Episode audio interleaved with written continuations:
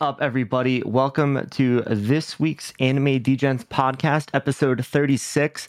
We have a special guest today, a good friend of mine, Kevin Krieger. And of course, Tyler is here, as always. How you doing, guys? Doing good. How are you? I'm Uh, good, man. Doing wonderful, bro. It's it's the first time for a couple things for us today. We got a guest for the first time. We got uh, um n- new topic. You know, uh, never before we've never done this before, so it's pretty going to be pretty interesting. So Yeah, so for our topics today, we're obviously going to have uh, Creags introduce himself, let us know what he's when he got an anime, things like that. But we're also going to do a little final circle battle royale action. Battle royales usually have 100 players. We've got three, so this is down to the wire. somebody say Fortnite. with, with the mechas, so Tyler's Scar Oh. again. I'm, I'm leaving. It's just y'all two now. Awesome. Before we get into that, do you want to start us with some news, Tyler? Yeah, um, so a lot of you people, a lot of Berserk fans, um, you know, we, they've had uh, a couple different tries on Berserk, but apparently we're getting a 2D anime, and the, they they're promising to adapt the story properly from the beginning, and it's going to be made by Studio Eclypse, which is not a big name. It's not a high budget studio. I think the best uh, way to describe them is kind of like a like a fan fan studio kind of um but they're really good it seems like. I watched the trailer for this. I don't know if y'all did or not. Anybody catch it I saw something really quick on Twitter, and it definitely didn't look very high budget, but it looks cool. I mean, Berserk is kind of a pretty gnarly story, so I haven't read it yet or watched the original anime, but um, might check this one out. Yeah, I, I'm definitely excited for this. Um, I started reading Berserk. I haven't gotten too far, but it is it lives up to the hype. It's so good. yeah and uh a couple things that the studio uh eclipse has said that they're going to be adapting the black swordsman arc and they will not be censoring or toning anything down.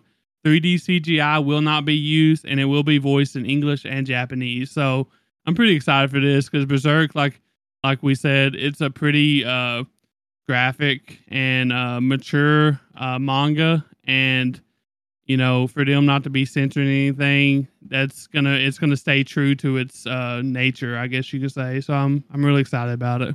So, Tyler, since you're reading this, I know you've been reading it a little bit. Um, is this the first arc?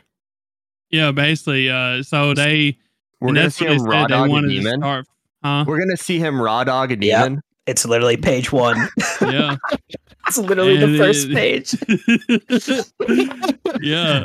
We're gonna see lots of heads being cut off. We're gonna see, uh, you know, uh, uh, I don't even know what this chick is, uh, a demon chick or something. We're gonna see demon chick titties. I mean, Yep. you know, it's gonna be lovely. But uh but yeah, they said that they was gonna start from the beginning and uh do it properly. So um uh big props to them.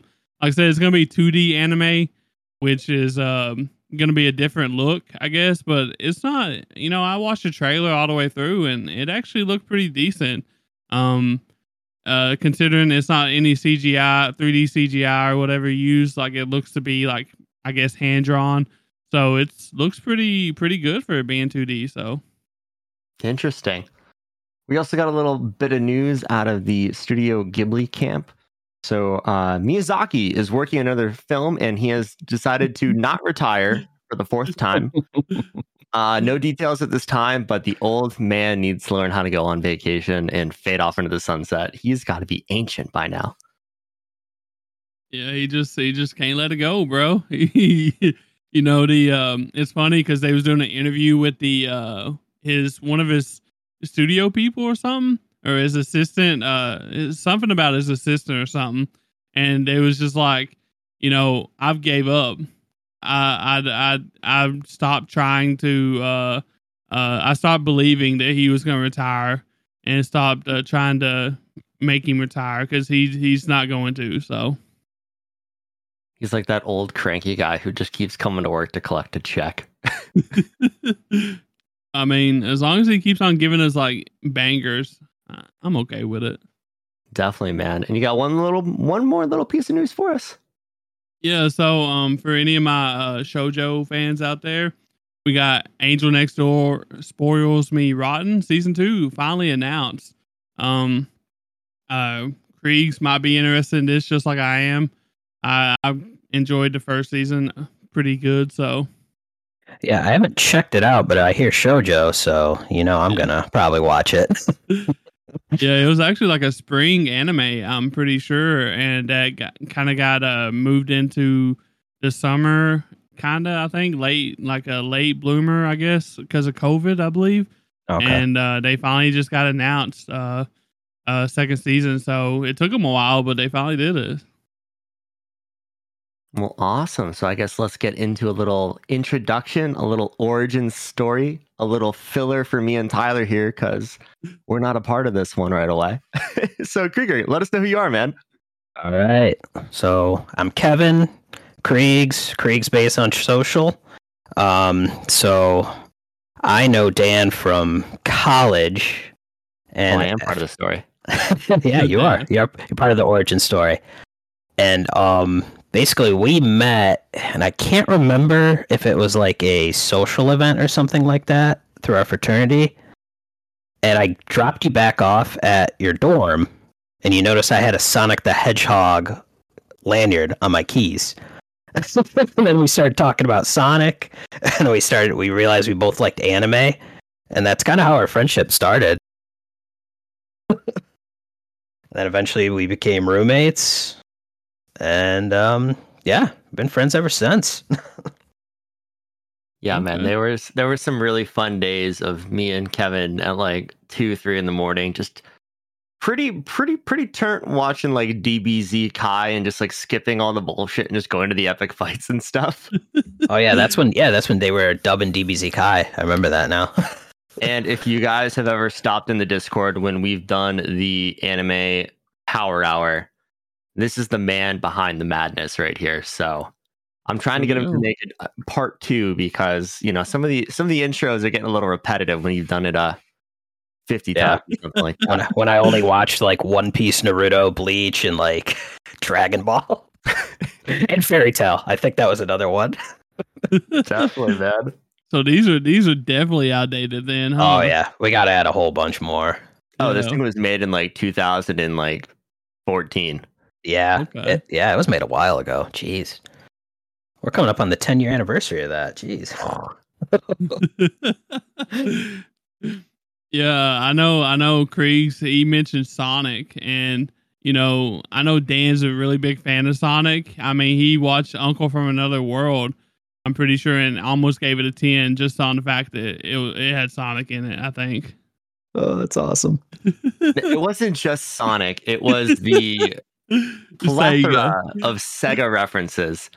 I mean, there's a song, there's a part where he teaches the female character, one of the female characters, the song of his people. And it was like the Starlight Zone from Sonic 1 or the music they play in vending machines in Japan. I was like, this is my boy. vending machine. Okay, I'm down. Sorry, claw machines, claw machines, claw Oh, machines. yeah. Oh man. Ven- Got vending machine on the mind, man. yeah. Peak Well- isekai right there. Yeah, it really is. Honestly, even though Dan doesn't like it, I mean, I don't. I never understood that. It- It's, so actually really funny. So It's so stupid. It's so good though. I don't know why I like it. It's just good. All right. but uh yeah uh you want to since we got that out of the way kind of how how you met dan and you know all that good stuff you want to let us know how you got into anime in general Definitely. So, like a lot of kids that grew up in the 90s in America, Toonami was my gateway to anime. And I can't remember if it was DBZ or Pokemon first, but they kind of were coincident in how I started. So, I was really into Dragon Ball Z. Trunks is my favorite character of all time there in that series. Um, and then it kind of went into Yu-Gi-Oh was the next one that I was really obsessed with. And then there was Yu Yu Hakusho on there, Inuyasha. I didn't watch Sailor Moon. I don't know why. I was just like, I'm not watching these girls transform. I'll watch these muscular men fight half naked. Missed out on peak, bro. Yeah. I mean, and then I don't know. This is a deep cut. In 2004, there was this Saturday morning cartoon um, program called Fox Box, and One Piece was on that. So that's how I started watching One Piece. oh no, the four kids. Four dub. kids dub. I know. You can't beat me. I'm wet. Oh God, don't even. You could say you could say Karu was one lucky ducky. You know what, man? I will say it did give us a banging theme song though. The One Piece rap is like all time trash meme. It's, it's like I showed it to one of my friends because he didn't know a world of that because he grew up in uh, Australia, so they didn't have like Toonami and One Piece all there down there. So he only knew the subbed and the Funimation. So I played it for him. I had secondhand embarrassment hearing the rap again. I was like, I can't, I can't, I can't. I'm sorry. I will say though, with a lot of the regional shows in the '90s that made it over here, they redid all the openings. Like they, the Yu-Gi-Oh one is the Digimon one, the Pokemon one. Those are timeless, and that's true. not what they had in Japan. So they did a good job with some of some of them. they did. Yeah, uh, so I didn't really watch Toonami a lot when I was a kid, but somehow I ended up watching like at least a handful of episodes of uh, the Four Kids One Piece. I remember it. I don't know how I got to watch it or when I watched it, but during some part of my childhood, I got to watch uh, the very beginning when he's like jumping out of the uh, uh, barrels and shit on uh, with uh, Alvida. So it was, and it was definitely for kids because it was pretty trashly anime, uh, uh, dubbed. So You know, we- you know what we should do, Tyler. Next time we have a One Piece break, we should do a first look at the Four Kids One Piece. Oh my God. It'd be so bad. Uh, know, the- it's- ugh. you know the sad thing is is that we're coming up on this new uh the new saga the new arc or whatever and you know we're gonna get hella breaks uh in the in the coming uh month so Yeah, especially if uh if Oda takes some breaks, they're gonna have to throw some some more Barto's secret room in there, whatever the hell they're doing. Ah, jeez, yeah, those specials kind of annoy me Yeah, no, I skip them. Because, like, we just watched those episodes. I don't need a summary. from No. Barto. Not with Yeah. Barto narrating. Yeah. Oh, jeez. Well, I guess to get into the age old question, a tale as old as time, dubbed or subbed? All right. So, early years when I was, you know, starting to watch anime, you know, One Piece, your Naruto, your Bleach, streaming didn't exist. So it was kind of whatever I had on the TV. So I was a dub. And then when I, I don't know how I discovered this, I realized Japan was ahead of America with episodes. And I was like, wait, what? They're on episode like almost 300 of One Piece, and I'm stuck over here on like 78. So I go to the dark web, some sketchy websites, and I started watching subbed when I was like 14. So now I'm a sub guy.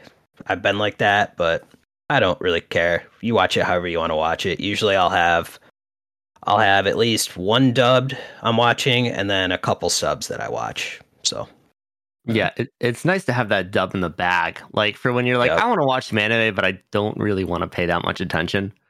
yeah, so I always literally. I always watch shows. Like if I'm doing a rewatch, I'll watch it dubbed. Not gonna lie, like them older, older uh anime, like you know Dragon Ball and uh One Piece and all that. The dubs are like phenomenal. Like nowadays, you can't find dubs that good. Usually, uh, usually there's at least a couple annoying, uh, dubbed, uh, character characters in the in the newer animes. Do do y'all feel the same way? I feel like as long as Funimation is dubbing it, it's usually pretty good. Like there's always occasionally like a really annoying character, but you get the same thing with like Japanese sub versions too. There's always a really annoying character. So I'm indifferent at this point. Yeah, I think if you consume a lot of dubbed anime, and to Dan's point, Funimation pretty much controls all that, you start recognizing all the voices, and that can kind of get in your head a little bit. Like Makarov and Fairy Tail is every old man in every dub. oh, and I mean Zoro's voice actor is like literally in every show. Yep, he does everything. yeah, but he, he's you know really good. So he really is. good. Yeah. but yeah, uh, so we got that out of the way. You wanna you wanna let us know if you have like a favorite genre or category, demographic, whatever you wanna uh whatever you wanna say. Yeah, so I think my favorite is those typical, you know, fighting shonens. You know, I always like the long shows, your One Pieces, Bleach, Naruto's. Um, and I don't know when this happened. This was like probably in my mid to late 20s. I started shifting to romances, and I, for some reason, I really like watching those. so yeah, it's kind of like opposite sides of the coin here. I feel that. I absolutely feel that. Uh, I, have been trying to get Dan to watch uh watch some romances and some shojo type stuff uh for a minute, and he just I just can't find him anything that he really likes, honestly. So they've all been for like sixteen year old high school girls, and I'm a grumpy old man. Damn.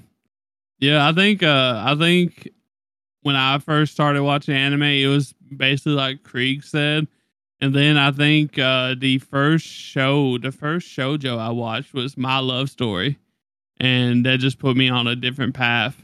And honestly, probably you know shojo shows are some of my favorites now. Like that's what I would rather watch, honestly, nowadays. So it's because you're not into giant robots. That's the reason. I don't think it would matter, honestly. I mean, I watched Darling in the Franxx that did that did have like all the best sides of all the coins. So I will give you that one. I think I watched that before uh, before I did my love story. That's probably what made me start shifting. Honestly, is uh, I started shifting over to pure uh, shojo, so pure I, ROMs. I mean, there's just something about watching a guy control a lady in a giant mecha in pretty uh inappropriate positions that just gets your gets, gets the blood flowing. You know. They knew what they were doing. Oh, thousand percent. They knew exactly what they were doing with that one. Oh yeah, pink haired girl, you know. but yeah, like, uh, that's that's fun. yeah, definitely, man. I haven't made the jump to shojo's, but uh, I don't know if it'll ever happen. It probably won't. You know, I'm just gonna be honest with you. But uh, I guess while we're at it, you know, do you want to tell us some of your your your top your top anime, some of your faves? Okay, yeah, sure. So obviously, you know, the typical answer, you know, One Piece, DBZ, Naruto, Bleach. But if I were to go like kind of off the uh normies, the yeah, the beaten path. I'm a big fan of the Monogatari series. Oregairu or My Teen Romantic yeah. Comedy. That's that's a great romance. I love that's, it one of my top shows right there. There you go. I knew Tyler would know. uh, big fan of Kaguya-sama. Love is War. Okay. Gintama. Facts. I know Dan's watching that right now. Steins Gate. And then this is more of I like the manga better than this one, but History's Strongest Disciple. It's uh basically a martial arts show and I cannot remember when I read this. I think I was in high school and I absolutely love it. Okay, I mean that's uh that's definitely uh something I've never heard. So, uh, so, props to that. Yeah. So the issue with this one, and it kind of frustrates me. It's kind of like an ecchi category as well. So when it nice. was made, um, it was considered too risky for Americans, so it never got a proper translation to the manga. They made 50 episodes and they dubbed it, but they didn't do the whole story. It's over 500 chapters. I've read it like three times. so an ecchi martial arts. Yep. Probably with women, right? Yep. Okay, I'm I'm down for that, honestly. Yep, and the the and it's not it's not cringy too with the ecchi because man, I, I can't remember the name of this author, but man, can he draw motion and fight scenes? It's incredible. So if you ever guys need need a manga to check out, I would highly recommend reading that. Okay. Well, speaking of like uh uh recommendations and stuff, if you would recommend like an anime to uh someone new to just starting to watch or wanting to watch anime, what what would be your go to choices for them? Well, I definitely wouldn't say something long like One Piece, Naruto, or Bleach. I feel like that's very intimidating to someone. It's like, yes, just watch these thousand episodes and you're good. It's like, whoa, whoa, whoa. Let's calm it down here. I would start off with the classics. You know, you got your Cowboy Bebop. You've got, you know, the standard Full Metal Alchemist Brotherhood. And then, depending, I, I think you'd want to throw a couple genres because I typically ask people what they like. Like, I think Mob Psycho is a really good one to get into. You If go. you like romance, uh, Your Lie in April is very good. And then a lot of people like superheroes. So My Hero Academia fits that very well. And then you got, I'd say Death Note and then Steins Gate would be my kind of starter list. Nice. I don't think I would ever recommend My Hero Academia as somebody's first anime because if they're on Twitter, their feed is going to get really fucking weird because that fan base is a little uh Oh, yeah. A little out there with some of the Hey. shit they do. Hey, I remember being 13 years old too, okay? but speaking of like not recommending like One Piece and Naruto and stuff, uh, we we actually got a couple people in Discord. Uh, one of them being one of my friends, uh, RL friends, and his his first anime that he ever watched was One Piece, and he's about to be caught up. And like he watched Pokemon and shit when he was a kid, obviously, but but One Piece was his first anime, so that's wild That's quite impressive. and then uh, we got another dude, Deadly, also, and his first anime was Naruto, and then his second anime was One Piece, bro. Wow. so he watched like what, 18, almost 1800 episodes? Actually, more, probably, now that I think about it. yeah, so it's it's pretty wild. Uh, that that's kind of their first couple of anime uh, is uh One Piece and Naruto. Um, I could never mean- recommend that to someone. It's just so long. Yeah. and le- if someone came to me though and said like I like watching long shows, then I would say that. But yeah, for first like, hey, I'm trying to get an anime. What do you recommend? I wouldn't tell them to watch a thousand episode show. Yeah, if they were like, I love Grey's Anatomy, I'd be like, oh, you're Then, yeah. ready. Buckle up, buddy. You're good. I think uh, I think when we was doing our uh, recommendation show or whatever, I believe the I said that I would recommend Naruto only if they had watched like Avatar: The Last Airbender or something like that and really Yep. enjoyed it and thought that they really wanted to watch anime. Then that's when I would recommend a long show like that because they already have an idea of what anime kind of is because Avatar is just as good as you know a lot of anime. So It's the closest thing the Americans have, that's for sure. Yeah. yeah. Then they got together and they were like, we got one we can do. That's it. but they stopped it. Uh, they should have stopped there and not uh try to do Korra. So yeah. They Ah, got a Korra was okay. Korra was okay. It just wasn't. was- it's it's tough to follow up the original and be good. You know. I would rather watch Avatar: The Last Airbender like three times before I would watch Korra halfway through. Damn. I mean, it's not bad, like you said. I just, it's just not there. You know what I mean? Like Aang, Aang's my man. He's my boy. So For us live action fans, that's Ong. Oh my! Don't even get me started. No, no, no. They they. op- I knew it was going to be bad when they were like, "That's the Avatar." I'm like, I'm done. I'm, I'm out. That movie is the whole reason Bass won't watch live action anime. So I I don't blame them. I told him to watch Dragon Ball Evolution. It might change his mind. No, don't, let, no. Please don't. Please do not do that. Well, at least he watched One Piece live action and really enjoyed it. Uh, so that's that's good enough. So Yeah, that's that's a start. We got Yu Yu Hakusho live action coming soon too, so I'm pumped for that. Yeah, I, I will be checking that out. Hundred percent. That's an easy one to make live action. You just got to make laser fingers. You're solid. easy. All right. So next, I guess for somebody who doesn't like that shoujo rom com genre, if you were to recommend me a show, what would it be?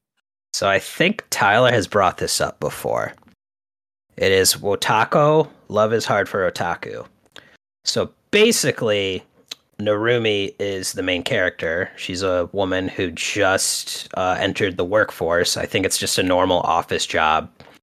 And so these characters are like in their early to mid 20s, I believe. And she has a secret that she can't tell people. She loves writing BL novels. So if anybody doesn't know what BL is, it's boys love. So she's like a mangaka. And she finds out other some of her other cl- colleagues are closet nerds as well. So like I believe uh what is it? Hirotaka is into video games.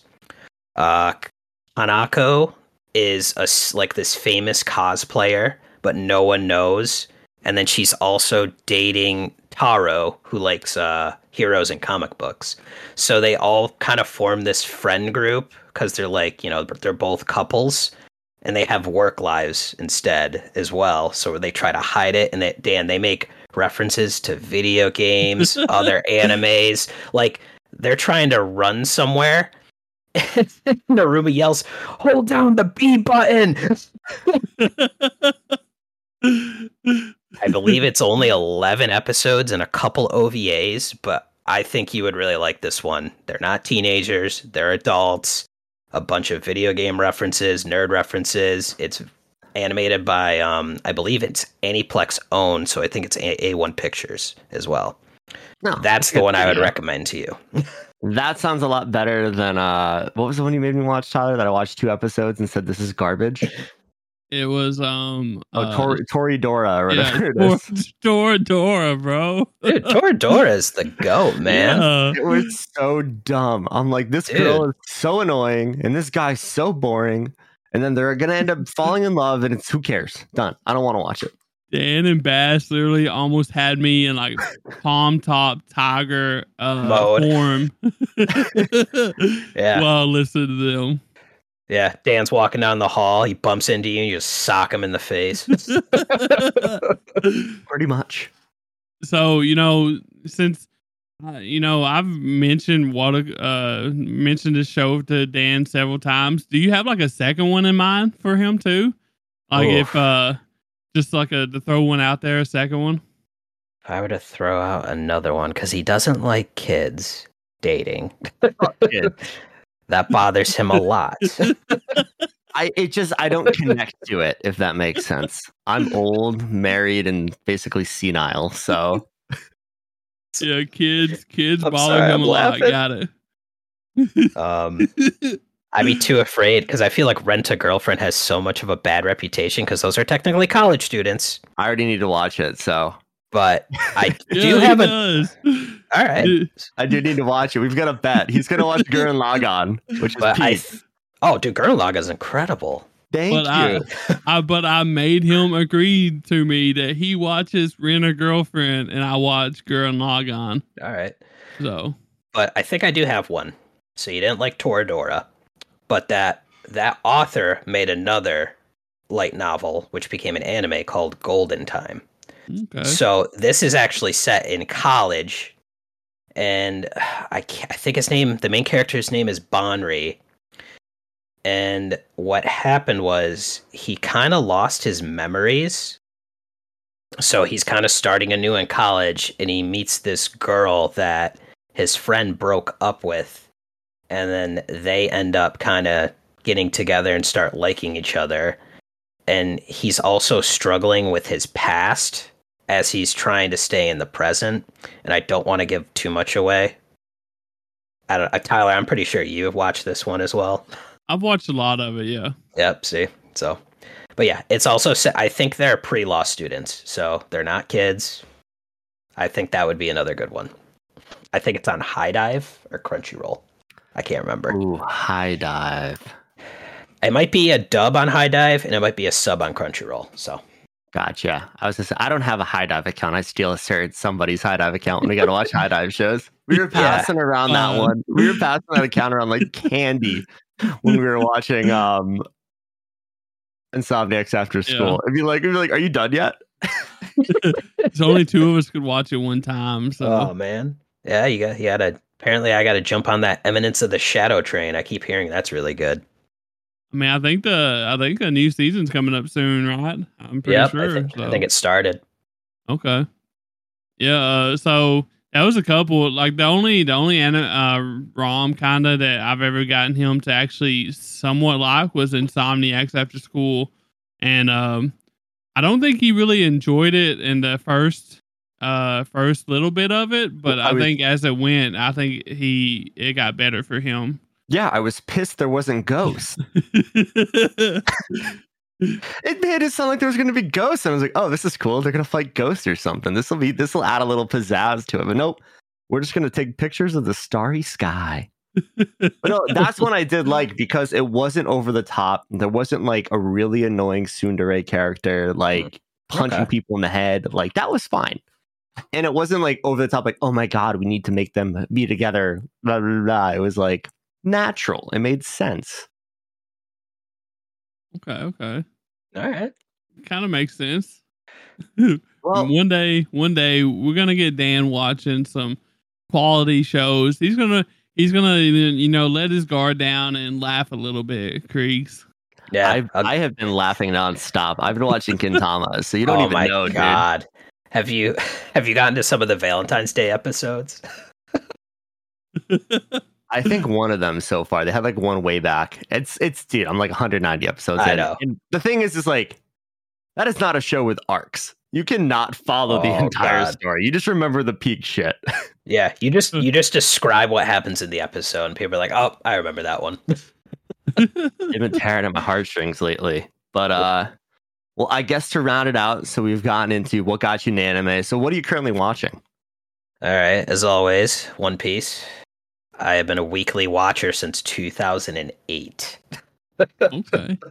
Yeah, that was I when would, I would say I love that for you, but I hate that for you, honestly. this was this was when they were on. I, I still remember this to this day. It's like uh, they were like episode 340 right before Thriller Bark, and I caught up. Oh God. How Yeah.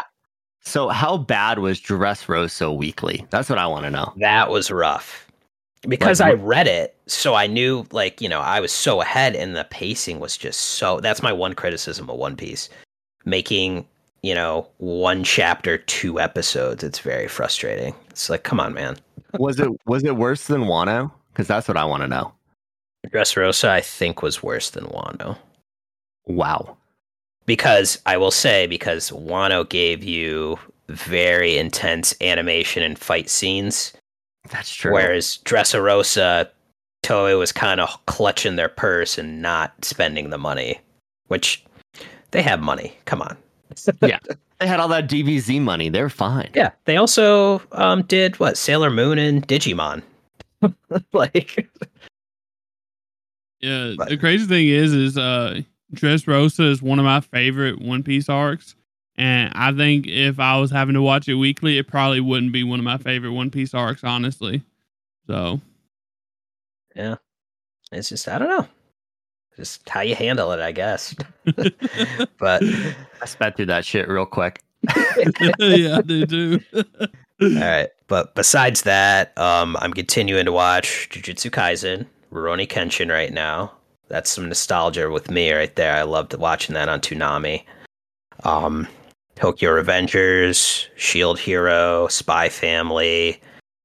Um, I think I'm oh Shangri La Frontier, Undead Unluck, and then obviously I got to pick a trash one: The Hundred Girlfriends that really really love me. Bro, I watched the first episode of that today, and I really enjoyed it. It was pretty good. Dan, they made a Tokyo Ghoul reference. oh yeah, they did. Episode yeah, one. Yeah. That's exciting.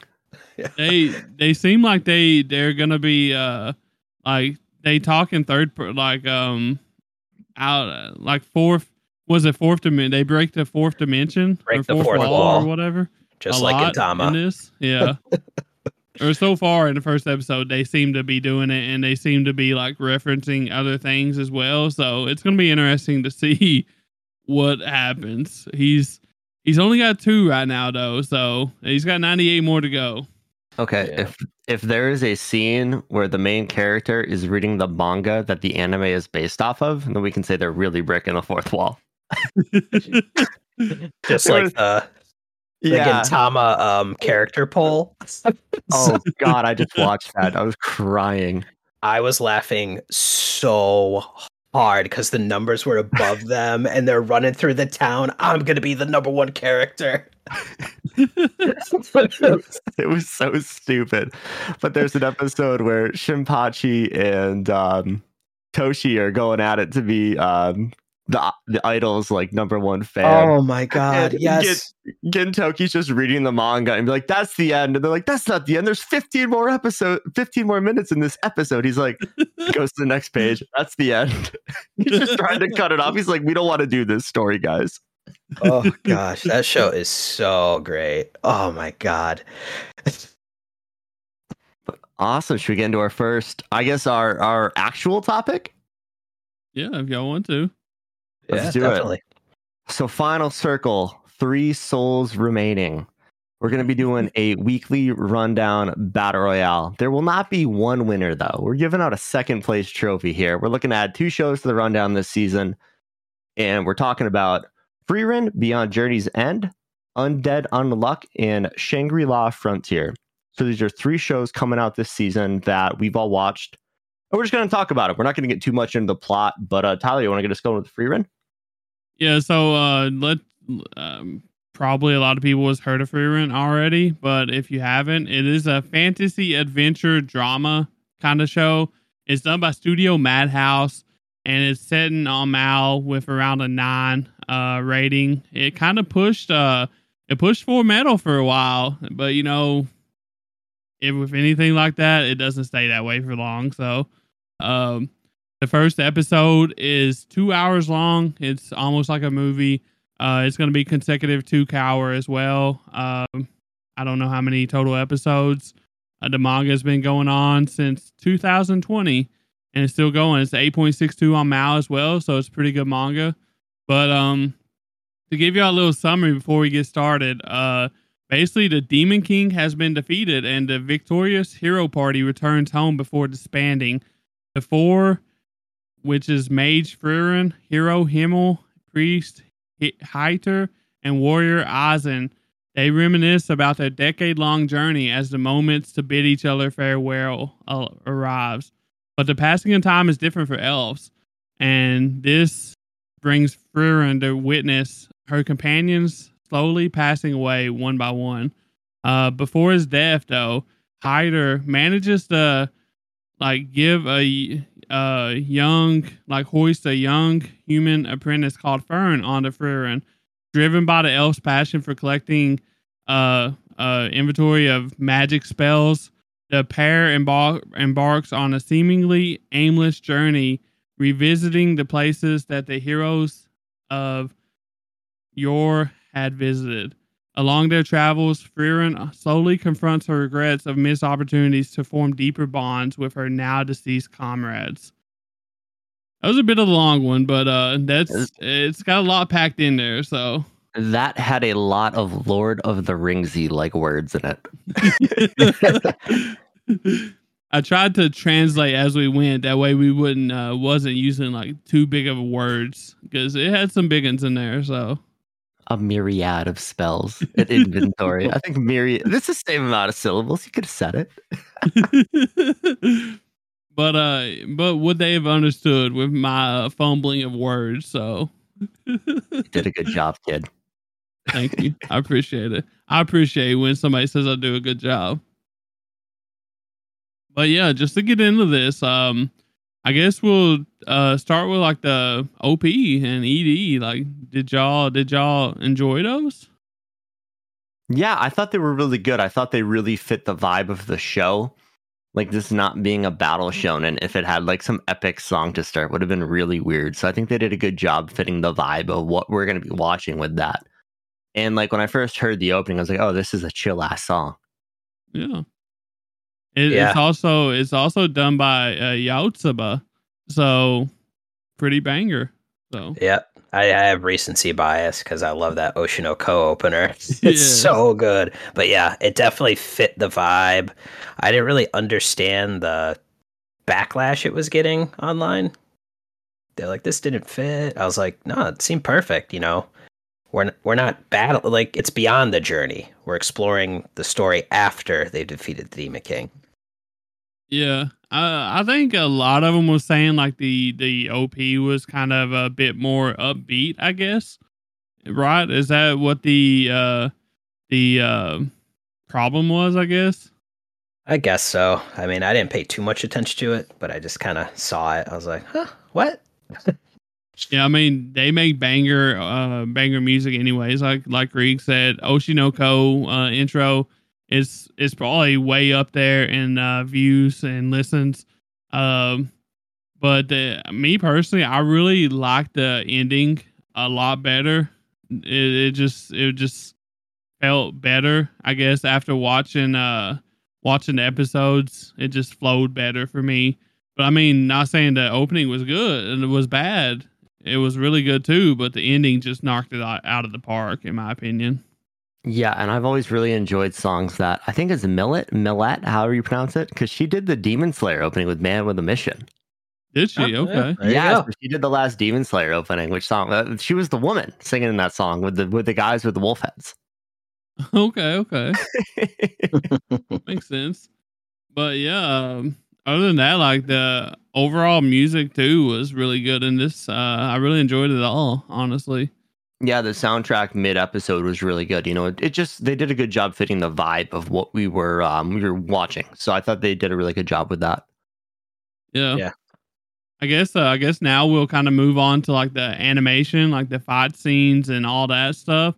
Um I I really thought the animation was beautiful. Um I thought they done a really good job with it. I think that they showed off like the sky and the surroundings uh throughout the show a lot and I think it made it that much more impactful. Um because this is supposed to be an adventure, like a, a journey type anime and they made it seem like that by showing like all the surroundings instead of uh focusing on like i guess them. They focused on the broader picture. Kind of reminded me of like studio ghibli-ish honestly Yeah, it definitely had like a feeling of that. I don't think it was as like stunning as like a Ghibli background, no but um they did a good job of really focusing on that. And I thought the character animations were a little simple at times. Like not like bad, but just like they didn't really like go all out on that and they really focused on the environment because the environment helped tell the story. So I thought that was pretty cool. Yeah, I definitely enjoyed the fantasy world they built. And like Tyler said, he was getting Ghibli vibes. I was getting A1 picture vibes. okay I thought it was that good, but Madhouse does a very fantastic job with their animation. They've got a great catalog of some excellent anime they've done before. But yeah, it felt like I was watching like, you know, Lord of the Rings world. It was really Okay. neat. and uh you know we didn't get much uh action in this uh per se but we did get uh, a little bit and i thought that um that fight uh that i'm talking about it was pretty amazing honestly. Even though it was pretty short um it had a like a lot of uh teamwork i guess you can say and they used it to like build the relationships and uh story as well with it. But you know the animation that came with it was really good even though it was pretty short uh short lived so Yeah, not a lot of fighting in these first four episodes. And um, I watched episode five, and we're starting to get towards a little more action. But one thing I enjoyed with the fight animations is they were using the spell crest when they were using magic attacks. And it reminded me of like the really early days of Fairy Tail before they were like, we're just not going to animate this shit anymore. Fuck it. Oh my god, I had the exact same thought, Dan. It reminded me of early Fairy Tail. exactly what I thought. yeah. But yeah, speaking of like that, speaking of that fight, um, we'll get like into like the magic system and world building, like the storytelling aspects of this show. Um, was there anything that you liked or disliked about how they handled all of those? I thought it was really fun that they used like your classic RPG party system essentially, where each person had their own role. And it wasn't just like four people with swords running around. Like you had a mage, you had a priest, you had a hero, and you had a warrior. So I thought it was fun that you had like four classes and how they interacted and stuff like that. So I thought that was really cool. Corrupt priest. Corrupt priest, yeah. My boy. my boy. He's a he's a real one. but yeah, um I I loved how they like consistently tied things back that Frieren did back to her party. Um kind of like uh you know all the spells that she's learning uh you know one to remove rust or whatever from bronze statues you know she used that for something of you know for himmel you know? And like the sour grape spell she you know Eisen apparently loves sour grapes. And it, it was really neat to see them like tying simple um things like that back into uh you know the story the the relationships, the character building. I guess you you can say even like the sunrise. You know, she she made an effort to go see the sunrise because not because of her, but because of you know sh- her people. You know, so I really enjoyed that. Yeah, I like how um she doesn't realize how much her first party and journey affected her, and when Fern asks her, why do you like collecting all these weird spells? She's just like, oh, I do. What she doesn't realize is because Himmel loves seeing her spells. So she subconsciously started collecting spells. And I, I just like watching her slowly, her heart is moving closer and closer. And she's opening up bit by bit.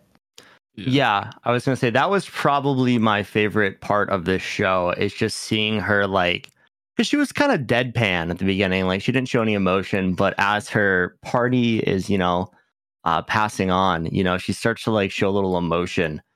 And it just goes to show how much this 10 year journey actually meant to her even though like 10 years for her is a drop in the bucket. That's like a week for us. But it goes to show how much those character interactions and the friends she made actually meant to her because at first she's like, yeah, whatever. I'll see you guys in 75 years. And like, oh, we're all going to be dead. oh, jeez. Yeah. Um, another thing, like, um, with the magic system world building and stuff like that, um, talking about like the fight with the, uh, the, the one fight that we did see, uh, there was a lot of world building that came with that. You know, we learned, I loved how they, uh, introduced, like uh, the history of the world with this fight, and uh, ha- and we learned a lot about like the magic, uh, the magic abilities, like the um, how he helped like reinvent um the like revolutionize uh magic in in a in general you know? And that was like a really good um like scene i thought. Not only did we see like a really good fight scene and really good like uh, character building with Fern and Frieren, but we also got like a uh, really good backstory, history, world building, and intro to the power system all in one. So they like put it all together, and they done a really fantastic job with it. I thought. Yeah, I really enjoyed the team of MIT scientists figuring out how that spell worked. I thought that was hilarious. was, this is so stupid. Like, did you really need to include that? It's just a bunch of like scholars like studying it. I was laughing. but it is crazy though that like 80 years ago he was big bad. They couldn't defeat him, and so they had to seal him away. But like 80 years now into the you know current present uh Frieren, like it's no sweat. yeah. I mean that's just how much he changed helped change the world and not in his favor. So definitely. So you guys want to? Do you guys have any thoughts on the pacing and how it went with? I mean, it was kind of weird because we got four episodes at once. So like the pacing feels really good, but I think I'd be interested to see if it continues feeling good as we progress. I mean, and it's not often that you get to just sit down and watch four episodes with basically like the week it drops, you know? Um, I mean, you know, I thought the pacing was great. Even I think that the way they do the time in this um really makes up for like the kind of slowness of the show because it, it I guess it is supposed to be kind of slower pace, but it's not really slower pace because they do a lot of jumping around with time, and I think they do it pretty well. Uh, honestly, so Yeah, I definitely agree with that. You know, one of the things I liked is that like when the story jumped around, it because it wasn't focusing on Frieren, it was focusing on her interactions with her party. Like if I had to watch some mage walk around and collect spells for like two episodes and all of a sudden she was back hanging with the boys, I'd be like, why do we do that? You know, that's not what this show's about. So I did like the way they jumped around.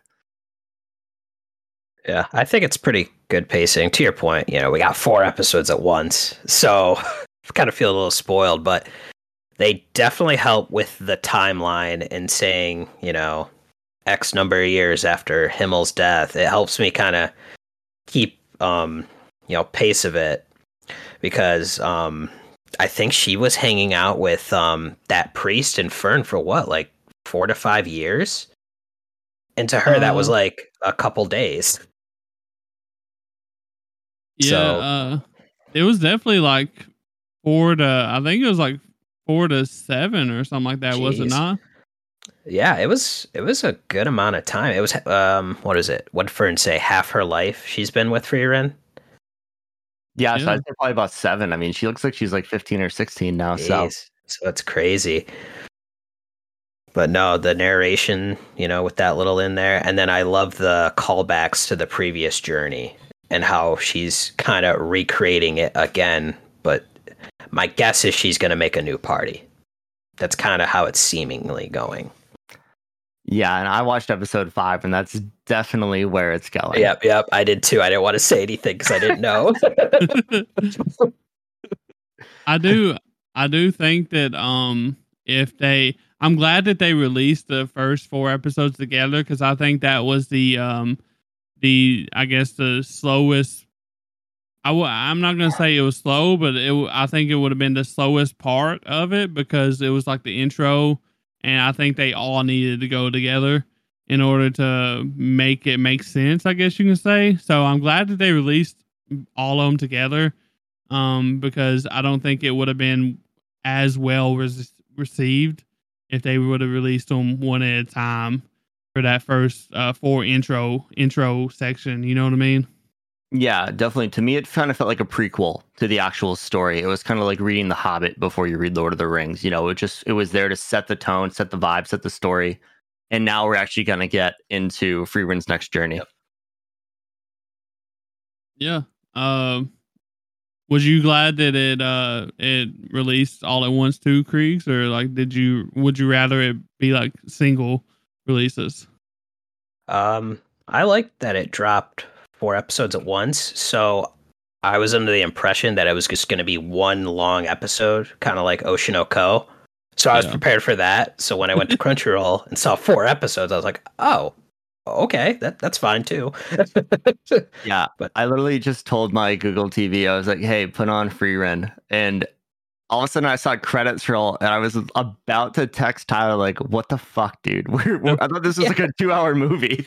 You Yeah, you did text me. Yeah, I was like, "What the hell, dude?" I was like, yo, I was like, uh, it is, it is. Uh, but they they broke it up into four, so but uh Yeah. but yeah, Yeah. I think it definitely confused hand every minute. I just didn't go to Crunchyroll and click on it. I just like told my TV to play it, and I was like, "Oh, what the hell's going on?" Oh, he fancy, huh? yeah. No, but it would have been, I think it would have been really neat if they made a version of that where they just kind of made it in movie format and just let it flow. And we just sat there and watched it. I think so too. I think that would have been better, honestly. Yeah. Um, but I mean, you know, four episodes at once. I think it would have been better as like all together, no credits or whatever. Um, but I don't think it would have been as good if it would have uh started episode one and released weekly after that. I don't think. I think it would have been lost on some people, honestly. So Yeah, definitely. I mean, having it all at once made you sit through the four episodes, and like if I just watched the first one and had to wait a week, I don't know if I would have been as into it, honestly. Yeah, that, that's that's what I thought too. Um, so good thing that they didn't do. Uh, they didn't release it single. Um, But uh, I guess we'll get into our next thing and we'll talk about some of the characters. Uh, so did did y'all have like any like favorites or at least like characters that you didn't like or anything like that? I didn't really have a character that I didn't like. There wasn't really anybody who just really stuck out like fuck this guy, you know? Yeah. But I'd I'd have to say my favorite was definitely Heiter, especially as a younger man. You know, you gotta love a priest for the drinking problem. That's just gonna be my boy. That's the kind of guy I'd want to hang out at a bar with. And I feel like he brought a lot of like not comic relief, but he brought like a lighter side to the story, you know? Yeah. and I knew you was gonna I knew you was gonna pick Heiter. I was like, no way Dan doesn't pick him. Hey man, you know I love my my anime characters who get after the uh, after the booze. Hell yeah. What about you, Creags? I'm gonna go with my typical normie answer. Uh, the MC, Frieren. There you. I'm, you know, she's an elf, so there you go, right there. And I'm just kind of interested in seeing her journey and um the challenges ahead. Honestly, Okay. Um, I guess for me, uh, I really like Frieren too. Um, but I really like Heiter as well. Um, I'm with Dan on this one. He just like was really funny. I thought. Um, so it definitely brought out like good moments between Frieren and Heiter. You know, all the uh, corrupt priest jokes was pretty funny. Um, it definitely made me laugh a few times. And I think that Heiter kind of like um secured Frieren's like future kind of as far as uh making her develop more, you know what I mean? Yeah, So- definitely. I think he saw how much she actually grew as emotionally and like pers- person wise on their journey, and he wanted that to continue for her. One thing I really enjoyed was that he was kind of talking shit behind Frieren's back by like him and Eisen were going back with letters, like they're like, "Oh yeah, she, she she's taking a freaking apprentice, bro. Look at that. She said she wouldn't do that," and they were just going back and forth with letters. And like when she finally met Eisen, and she's like, "How'd you know that?" Oh, we were in the DMs. You don't even know. and I really, I really enjoyed Eisen too. Even though he's a man of a few words, Eisen was like, uh, he- for for him being as old as he was, I'm not sure how like old he was. I know he's older in the dwarf years, but he still got it. You know, in the little that we've seen uh, after, you know, in the end. So he still got it. Yeah, I mean, dwarves don't live nearly as long as elves, but you know, they usually live like a quarter of like a millennia. You know, they live like 250 years. So, like, he's definitely up there in age. And I love the fact he's like, I can't swing an axe like I used to. I'm not coming with you. and uh you know another one i'm not gonna uh miss out on is uh you know fern and Frieren, like their relationship makes them like um very uh fun to watch uh especially like in the later episodes when we get into like mother mother fern uh top shit uh you know trying to lead around the I don't even know. We don't even know how old Frieren is at this point, but she's like very old and she shouldn't be uh be some nobody should be being a mother to her but fern a like a 15 16 year old kid is having to be mother to her so that's that's wild and it's funny all in one so Yeah, I really enjoy the fact that Fern is just like, "Come on, Granny, we got to get moving here. if if we if we do this for 30 years, I'm gonna be like an old lady by the time we get done with whatever you're trying to do here. So we got to get going." eh, my girl, my girl needs her sleep past noon, man. and that that's another thing when they flash back uh, after uh, Fern was like, "Did you do this?" and uh, with uh, the heroes too in the party, and she was like, "Yeah," and she was like, "Did they not say anything?" And she was like, "No, not really." And it fla- flashes back, and you just see how pissed they was at her. But uh I guess going off of that, like uh do y'all have any like favorite moments of the show? Like uh that you really enjoyed or any moments that you really didn't care for? Um, I don't think I had any that I really didn't care for. I think the one that really stood out to me, and I kind of mentioned it, was actually like with watching some of her old party members, you know, uh, pass away. Just actually seeing her cry and like show emotion. I thought that was a really good bit of character development we got, even in well, it, it was three episodes, but it was freaking 75 years. So like I thought it was cool to actually see that it actually had that much of an effect on her when she really played it off like it wouldn't. So I thought that was really good to see, you know? So for me, mine was an animation scene, and it was in the trailer. It was the scene where she's looking for the blue flowers after Fern's getting frustrated because she's like, Yeah, we can look for a year or two for these flowers. and she's like, I'm not spending a year looking for flowers that don't exist. And then she flashbacks to where Himmel talked about these flowers. And then she floats up. And then she floats down to the field of them. The wind's blowing, her hair's going. I, that was very beautifully animated. That that actually drew my attention in the trailer. Yeah, that was probably my favorite scene too. Well, yep. actually, start after that when they had all the flowers on Himmel's statue, but uh, yep. couldn't couldn't say it twice. You know, I didn't want to steal it from you. No, that's all right. uh, I think uh, a couple of my favorite scenes. One of them was when she went into the sweet shop. Actually, that uh, that kind of like threw me off guard. I thought it was going to be something different than it actually was. Uh, you, I guess y'all know what I'm talking about. Um, that was a fun scene. And then the second one that I really enjoyed, it, I laughed a lot, was when uh, Fern and Frieren, was kind of just walking down a path, and uh, I guess uh, starts to notice, you know, that uh, Fern is growing, you know, into a lady, and they they she looks over and like they make a reference out of pebbles uh, to uh, to uh, you know show that the comparison, I guess you can say, of Fern and Frieren. I really laughed at that a lot. we're co- we're comparing cannons, folks. with with rocks on the side of the road. I enjoyed that a lot. Uh, but um, as far as any scenes I didn't like, um, I mean, naturally, I don't like any scenes that make me cry, and there was a couple that made me cry, in, including the Himmel funeral scene. Uh, that that kind of made me tear up quite a bit. So I don't like that. So you love those scenes, dude. Don't lie to the listeners. That's your favorite thing to do. Yeah, maybe, maybe. I, I'm gonna need less of those though. I don't need to cry as much, bro. I feel that. I think for me, the only thing that kind of annoyed me was like Frieren's lack of understanding of time in comparison to like the lifespan of a human. I'm like, you're like a thousand year olds lady. You've seen like hundreds of people live their life out. Like, have a little compassion and a little respect for somebody who went from like, go see your boys. Don't wait 25 years to go see somebody. You know, it's like, it might have only been, you know, a drop in the bucket for you, but it was such a big part of these people's lives. And I was like, yeah, it's just kind of annoying to me, you know? I think, I think though, it, the time kind of gets away from her though, you know?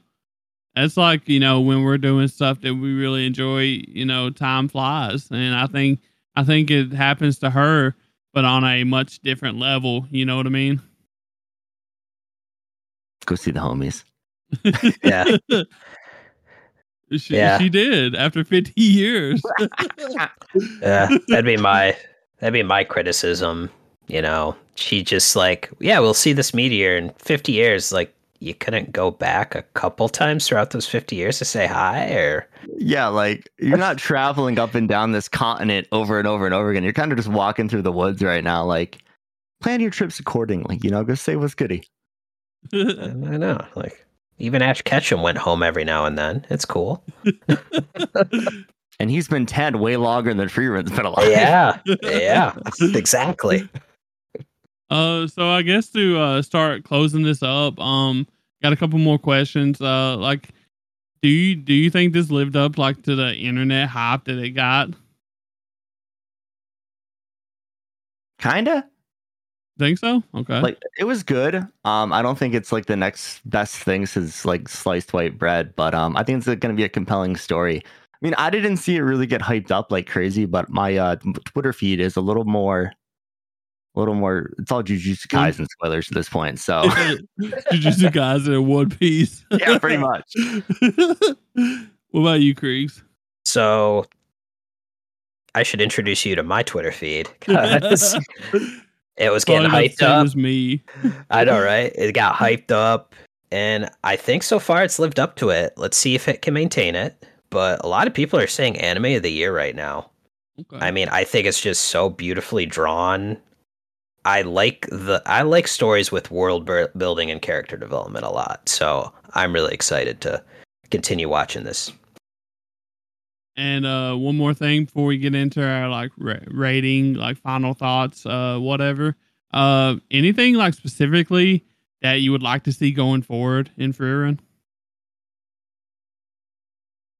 Yeah, for me, um, I think she's so overpowered because she's lived for so long. I would actually like to see her get challenged. Okay. Because yeah, they. Well, I'm not going to say what happens in episode five. I want to spoil, but they run into a little issue. Okay. What Yeah, about you, Dan? I think uh, the same thing for me. You know, like I think it was episode was it three when they ran into the demon of all demons, the demon lord's like second hand man, and they washed the dude. Like they absolutely they hype this guy up. He's like he's gonna be the strongest ever, and it's like they took him down like two attacks. So I'm like, Yeah, he was too me a- strong. They sealed him. it, it'd be like if you sealed the final boss, and then like in like the fourth game you come back and like you just wash him as like the intro boss. You know, it's kind of like okay, let me see a challenge here. I want to see them not just shoot two spells. But that's the shonen boy in me coming out. I gotcha. I mean, then it's kind of like a general consensus of the you know degens right now. Is I, I feel the same way. I feel like I want to see them. Uh, I feel like I want to see Fr- and Ferns and whatever else, uh, whoever else is on the party or whatever. I want to see their relationship and their their. Uh, I want to see them tested. You know, I want to see that part of it, and I really hope that we get something like that going forward. So, uh, Definitely. But uh I guess do you want me to start with the ratings and the final thoughts, all that good stuff, Dan, or do you want to go? Uh, I can go first. Okay. And so I think the story's been rock solid so far. Um, and the plot is laid out to be a very interesting journey. Um, I'm hoping some livelier characters join the party because the show needs some like comic relief. It needs somebody with a little more pizzazz than just Fern telling like we're gonna get on our ass and let's get moving. but overall, you know, I think it's like it's portraying some really good themes that I'm gonna really enjoy. I mean, you have regret, regret, mortality, and interpersonal relationships between people. So I think it's gonna be a really good show to see how that develops further. And um, I guess this already happened. I said this is definitely gonna be a show that's gonna have Tyler crying at some point. So called that. Uh, so far, I'm giving it eight out of ten. I think this is the only show I actually gave a rating because there's more than one episode out. So Yeah, I feel that. Um, I guess I'll go second. Uh, like uh, my thoughts on it, like combined with like the music and how the story feels. Um, it actually feels like I'm like watching a Lord of the Ring esque type show, and I'm a huge fan of that. Obviously, um, this is I think about as close as you're gonna get to uh, like a Lord of the Rings type anime type of deal. Um, this is uh pretty cool to have a show that looks this beautiful and just has a such a high potential story um, without it being all about fighting. Now, I, I'd love to see fighting in the future, especially tough fights, but this show so far has made it uh, made it seem like it's going to be okay without fighting, and that's a really good thing. And I think it throws in the humor in like such uh, silly small ways, kind of like the mimics and stuff like that. Uh, it just has a way of throwing them in there and make you laugh. Um, and uh, you know, top it off, like adventure is what made me fall in love with like One Piece, honestly. And this show is all about adventure. So if they can make a really great story with really great character development around an adventure type show, I'm all in for it. Um, and so far, after four episodes, uh, I would probably give it a like a really high eight, and maybe a low nine right now. So, and I would expect that to probably go up and stay in the nines, honestly, as it goes. Okay. on to on to me. So let's see. I think what what's MAL at? It's probably artificially high, nine point oh five. All right, I wouldn't go that high for it, but this is definitely a story focused on character development, world building, and you know, not only journeying on the world, but also the journey within. Um, the first four episodes were very, very good introduction to this series and what we're going to kind of experience going forward. Um, I actually look I look forward to this one out of the most of any of the animes I watched so far for the fall. So I would give this probably an eight point three. Okay.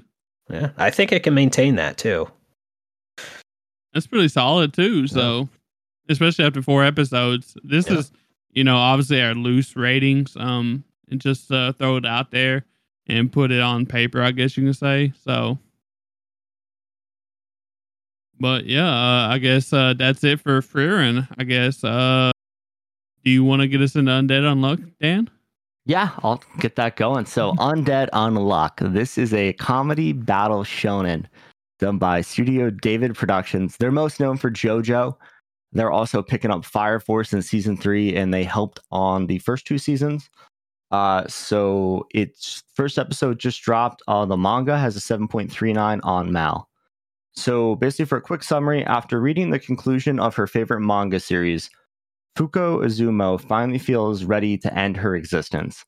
For the first 10 years, Fuku Fuko has been afflicted by a condition that brings extreme misfortune to anyone who touches her. This has had a drastic effect on her surroundings even inadvertently resulting in the deaths of those around her, including her parents. As she stands on a bridge above train tracks, Fuko is touched by a strange man, causing the footing underneath him to break and dropping him in front of an ongoing train. However, Fuko when however, when Fuko finds the man's corpse, she discovers that his body is regenerating and that he is now coming back to life. The man who Fuko names Andy is immortal, and like her, he also wishes for death. Initially dismissive, Fuko eventually decides to team up with Andy to give him the best death possible. But a mysterious organization lurks in the shadows, hoping to take advantage of the duo's bizarre abilities. it's a it's a that's a whopper, you know, a lot going on there too, so yeah, the plot of this show is fucking bonkers, dude. Like, I like read this and I watched the trailer and I was like, I need to watch this. yeah, I wasn't gonna check this out until Dan texted me, but my goodness, was this it was so out of pocket. I was laughing the whole time. I'm like, yo, this is awesome. yeah, uh, it's definitely fun. It's definitely a fun one. Uh, and that's what I was saying we needed on the rundown was an out of pocket, crazy, ridiculous show because we need something to spice things up, you know? That's why I wanted to put this on the rundown. Uh, so what you guys think of the opening? We didn't get an ending. It just kind of rolled black credits with some with some names. So what you guys think of the opening? Yeah, well they actually showed the opening at the end. Uh, oh, that's true. Yeah. Yep. So it was uh I actually thought they didn't show an opening, but I went and researched a little bit, and the opening was the ending this time, and apparently the ending isn't released yet or something like that. Even though it's already announced, we we just don't know what it sounds like. But for me, you know, the opening is really good. It's done by Queen Bee, which uh, you know, uh, done Dororo. Eh, I don't know if Creags. Oh, uh, I've heard of that one before. Yeah. Dororo, um, yep. but I really, I really enjoyed it. Um, so I don't have no complaints about it. It's probably one of my favorites of the season, honestly. Nice. Yeah, I'm not gonna lie. I'm like trying to recall it. I think I've watched too many animes right now. I just don't remember what it sounded like. it was fun. It was very fun. So definitely check it out. Um, so this is probably the only major anime I feel like. I don't even know if this is technically major, but it's the it has a mature rating. So, like, how do you guys feel about that? There's not a lot of anime out there with like really graphic things that require mature ratings. How do you guys feel about that? Um, after watching like uh the first episode, I understand why they have it. Um, but even though they like had a mature rating, one thing bugged me about it. Um, why do you have a mature rating if you're gonna censor the word sex Yep. in the in the in the voice line and the subs? Like that that bugged me a lot. Um, not gonna lie, it's rated mature for a reason. I feel like the word sex shouldn't be censored, but That just might be something with like Japanese TV rules. I'm not sure. So, I was just gonna say Japanese broadcasting, depending on when it's shown, probably had to do that. yeah. maybe. But I definitely think this needed a mature rating. I mean, like to properly portray what this manga is bringing to the table. Like, uh, Andy's naked ninety percent of the episode. They have just his nuts, his his junk is censored, and he's just stark ass naked. And like, there was so much blood and gore. I mean, the dude is shooting blood bazookas out of his fucking legs the entire time to fly Oh my around like gosh. Spider Man. Oh, yeah, that propulsion system was awesome. It was so fun. I couldn't Uh, believe it. Oh, dude, I just remember seeing the trailer and I was like, yes, this is what I want to watch. oh, what'd you guys think about the animation? Um, I thought it was solid. Uh, dude, dude's constantly getting like annihilated, and they're making it look good. And uh, you know, when he like regens as well, it looks really good too. I, I feel like you know, if it wasn't animated very well, that those things would kind of stand out and make the show not as good. But it doesn't. It actually looks really good. Everything that they do that they're doing right now. So Yeah, the first scene where he regenerated, I was just getting major Attack on Titan vibes. Watching the spine pop out and like all the Yep. muscles form, I was like, holy shit, Same. they're doing in on this one. same, Yeah, they- bro. They do a great job with uh, the explosions they were showing. Um, David Production, you know, famous for JoJo's Bizarre Adventure. So I'm waiting for one of those references to come out. Some crazy colors, you know, some crazy poses. Let's see it. But yeah, I thought it was very well animated. I never thought I would see a blood propulsion system, but here I am talking about it. Oh, definitely, man. there is one thing um you know i'm not going to talk about that very much but there's one minor dislike for the animation that i had and that was at the beginning uh the snow scenes actually that we learned uh was you know the manga uh, you know they were showing the manga or whatever but the snow scenes like the uh the character movements during those scenes was really jittery did y'all notice that Yeah, and I think they did that on purpose because they were trying to make it seem like you were flipping through manga pages, is kind of the vibe I got. Because like when I first watched this, I was like, "What the fuck is this?" I had no That- yeah. idea. That it was me. The manga. I was like, "What is going on?" I thought this was about like blood, blood bazooka legs. Like, what is Okay. going on here? And then like I saw her close the book, uh, the the manga, and I was like, "Oh, that's what we just watched." That was very romantic. Good for you, Fuko. See, the Yeah. uh, the bad thing about that is is that I didn't make it that far, and I literally like watched the beginning two to three minutes like at least three times, trying to figure out what the hell was going on because it was so confusing to me. And then I finally made it. I was like, "Screw it, bro, screw it," and I just kept watching on the fourth time, and uh, I was like, "Oh, is that the manga?" I love how you watch something that has absolutely zero bearing on the plot of the show three times. Well, I didn't know what that boy is. the first like two to three minutes of the show. I thought it was important. I was like, "What the hell, bro? What's going on?" Really? Yeah, Well- I was confused. I was like, did I click the right show? I was like, I don't recognize any of these characters. I don't think this is a romance. and you know, I was really concerned because you know, like I said, it was so jittery, like the animation. I was like, I really, really hope that it isn't like this the whole time, and it wasn't. So thank God. Oh, if it was, we would not be watching it in the rundown. Don't even No. worry. it would be like an instant trigun scenario for us. but uh yeah, that was my only like minor dislikes was those two things I mentioned. It was all about the first like 2 to 3 minutes of the uh story. It was confusing. It was it looked like shit and you know, all that good stuff. But it makes sense now that I've seen I watched an extra minute past that point, so I can't believe you watched that three times. I did. I'm not even lying. Did you guys like the uh, fighting animation that we got towards the end? Oh uh, yeah. Um I like I said, I really thought they'd done it really well. Um it seems like we're gonna get a lot of um uh regeneration and uh dying in certain ways scenes uh quite a bit. I think that's gonna be like the main uh thing of this show probably. Um and they've done it really well, so Yeah, I mean, when he was fighting those those guys from whatever mysterious organization we're to get introduced to, I thought it was really clean. Like when he like sliced them all up, I was like, "Oh, damn, this is kind of this is kind of buttery."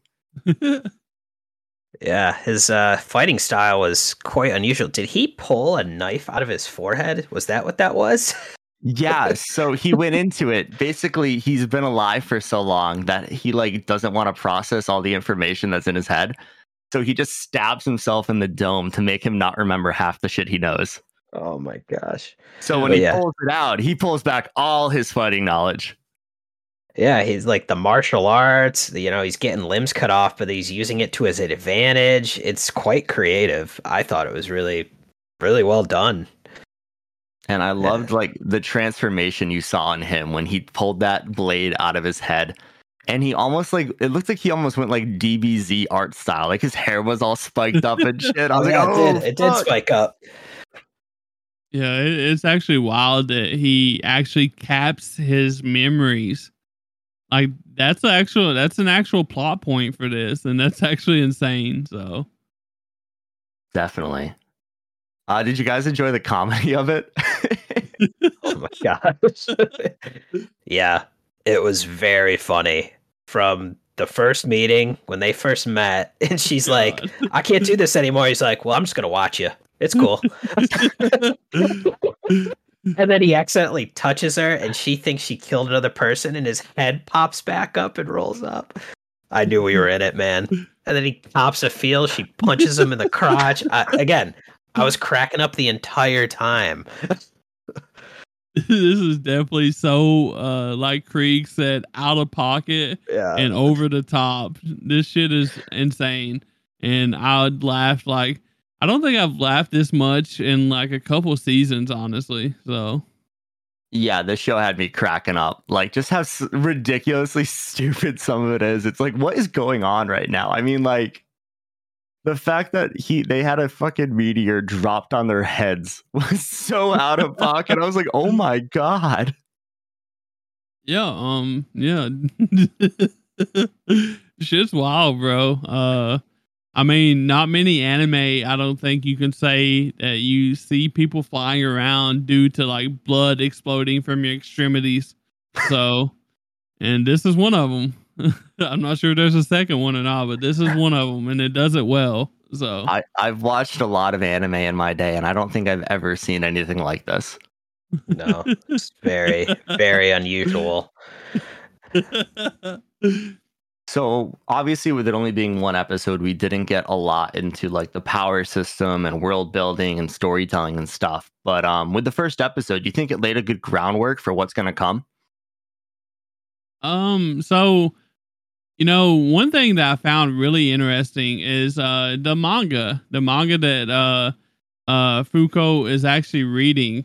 Uh she showed the cover of it and it kind of looked familiar. And I don't know if you noticed this Creags or not. Did you think it looked familiar? Did you pay attention or no? I think I was still confused Okay. at that point So- because she closed it, and I'm like, "Wait, what? What's going on here?" Well, I mean, this was uh I didn't notice it at that point, but after they fell off the roof or whatever and he caught the manga and handed it to her at the bottom, you know, it showed like the front of the cover, like a very good picture of the front of the cover. And it actually was like a like um um I, I'm I, I'm having a hard time uh, describing it, but anyways, it's actually a parody to Kimi no Todoke. Oh no way! Is it really? Yes. Oh, I gotta watch It's- that scene now. Okay. Yeah, it's actually the the pan the front cover is actually like a a, a pan, like the cover of Kimi ni Todoke, and it, I researched this, and this manga is actually a parody of that, and they go into it deeper actually in the later uh I guess episodes or way down the line or whatever, and they talk about it more. But it is, and I really enjoy that that um they're bringing something like that into it. Uh, and they showed that in the first episode. I was like, wait, that looks familiar. What manga is she reading? And like I said, I researched it, and Kimi ni Todo- Todoki, bro. Oh yeah. Me and Tyler would talk about this because it got approved for season three. yeah. Another one of our little shojo uh, anime that we love so much. So Nice. I figured Creags would be like pretty psyched about that scene if he Yeah. if he caught it. So I did not catch it, but yeah, I'm, I'm gonna have to watch that again. I'm excited. They're gonna talk about it. yeah so uh but yeah any anything y'all like really like about the all the like world building and stuff Yeah, I think they did a really good job introducing the two main characters and what their abilities are, and we'll get into those in a second. But I also like how they introduced the villains without going like too much into it. So it's it's still very mysterious. Like you want to watch the next episode because you want to know what's going on and why they're after these two, you know? i just want to know how soon they're gonna have sex oh my god. The here's the worst part. My first thought was that after she kissed him, and I was like, oh, if they do it, what happens then? And then he says it. I was like, come on, man. we need to we need to know bro for science Dude, it's gonna unleash like a meteor that destroys the whole world. He's gonna he's gonna grab another manga. He's like, here, let's recreate this scene from Tokyo Ghoul. Where's one where where's Saitama at when you need him bro It's just gonna be him punching punching the earth. so what did you guys think of the unluck ability that Fuko has? Um, I obviously, you know, it's really unique. Um, I don't know if we've seen another uh, ability quite like this before. Um, uh, and I really liked, I really enjoyed that the show doesn't just say, you know, here it is, this is what it is, and um, this is all there is to it. Uh, it seems to be pretty deep. Um, and we're actually learning about it uh as we go through like Andy's little experiments, I guess you can call them uh, because you know it's not just a simple ability, simple concept. It's uh, something pretty complicated, uh, I guess, and uh, most shows do something like this half-assed, and I think they're doing this like pretty decent, and they're not just uh, just doing it just uh, for comedic uh, purposes, I guess you can say. Yeah, I don't think there's anything funny about her ability. I mean, when they went into her backstory, that was tragic. Oh yeah. Yeah. Like, I feel so bad for this girl. I really can't like blame her for wanting to like end her life to stop doing this to people. You know, like if I did things like this, I'd be like, lock me in the loony bin, man. I don't want to touch anybody. Yeah. True. She's afraid to get close to anyone. And I, I get it. And that, that would definitely mess with your psyche and your head. And that's why I think we're going to get such a good relationship between her and Andy because Andy can't die. And there was like what three or four or five situations in the first episode where Andy just died and came right back and he's like, "Yeah, you don't got to worry about it," you know. And I thought that was really cool that like she finally found somebody she can like touch and be friends with and like actually like not just like sit there with gloves on, you know. and one that she can actually, you know, kiss and uh all that stuff. I know I know how much like uh shojos in general love to do like the indirect kiss. That's like a usually a step in the process, but we can skip that here. So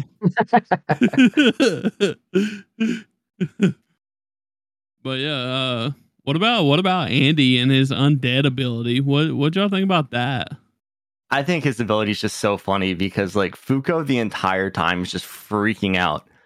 And Andy doesn't give a shit at all. He's like, oh, yep, whatever. I'm coming back. Don't worry about it. Let's see if you can kill me. Let's do it again. and I think it's so funny. And like the fact that he can do such ridiculous things due to his power. I mean, just jetpack blood legs is the greatest anime power I've seen in a long time. So I'm excited to see what else he can do with this ability. Well, we see that he can actually like um shape his bones too, um, which is really interesting. Uh, yeah, he went like almost Wolverine like with his freaking bone uh, bone sword. That was nuts. Yeah. So, uh, but me personally, like I love that he kind of gets upset when he gets called a zombie. He's like, "Don't compare me to those," you know, uh uh, I don't even know what he said, brainless, uh, brainless things, beings, or something like that. Um, basically, he's got like the IRL chop chop fruit, bro. That's basically what yeah. I could describe it as. So, um, definitely interesting, really interesting. Uh, I'd love to know more about him and his past, though. Um, like you know, we see him talking about like his hundred plus years of memory. Uh and I would like to see more about that, honestly, um, and see what all he's got in his wheelhouse, I guess. And it makes me wonder how OP how how OP is uh, Andy really gonna be with that, uh, like the memory uh plot point? Is that gonna be like a ass pool generator? If it is, at least it has bearing. Yeah. What about you, Creags? What do you think about uh, Andy? Yeah, I, lo- I love his character. I think he's hilarious. Definitely the com- comedic relief. Um, I know we only did it's w- episode one, and they want you to keep watching, but I'm definitely interested in why he has this ability and also his past, like what brought him to where he is now. Also with Fuko too, I, I want to know why did she get that unluck ability? just kind of you know it'll keep me watching week after week. So I'm excited. Definitely. Um, how'd you guys feel about the pacing? I mean, it's only one episode, but like I thought it was really good. Like the story didn't seem slow at parts. it was just kind of all over the place the entire time. So I really enjoyed that. But can't really make like without knowing the source material, I don't really have any way to understand how far this is actually like how good the pacing is without watching a few more episodes, I feel like.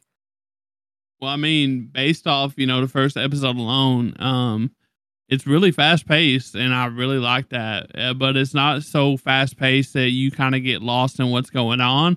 It's just fast paced and the fact that there is a lot going on, but it's so simple, s- simple things, you know what I mean? So it's not really that bad. So I really, really enjoyed it. So yeah, to me, it was the typical, you know, shown in first episode, fateful encounter.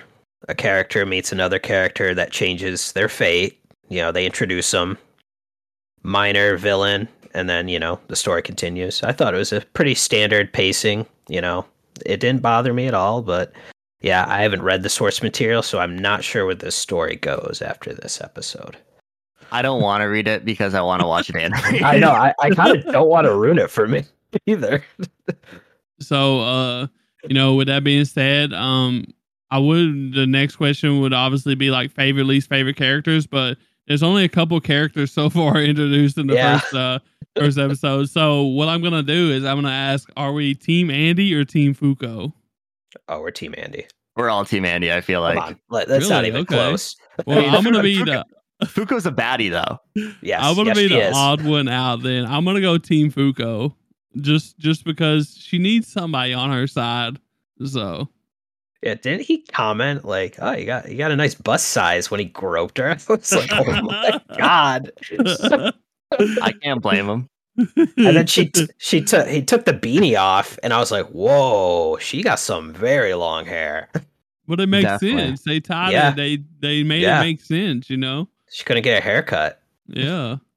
I mean, I would have been I would have been chopping my own hair off, dude. I can never have hair that long. I feel like. Yeah, man. Yeah, but you're you're also a man, not a woman. Yeah, true. Yeah. they, they got some different shit going on over there. Eh, if you're gonna wear it up in a beanie, anyways, it don't need to look pretty. True. but yeah, uh I guess uh to get into like is there any scenes that really stood out for y'all or like moments that you didn't really like? I, I think the one that we're all gonna agree on was the intro, just because it made no sense at the time, and Yeah. that really threw me off. So, and it Yeah. clearly threw Tyler off. He watched it three times. yeah, it was a it was a it was crazy to me.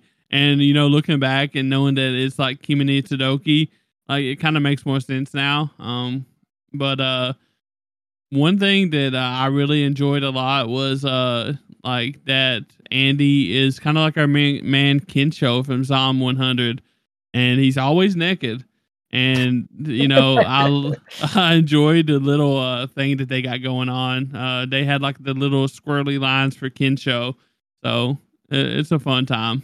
yeah, but the difference here is is that Andy's naked for a reason, and Kencho's just weird. I feel like if he could regenerate his whole body, he could probably regenerate his clothes too. nah, that's not how that works, dude.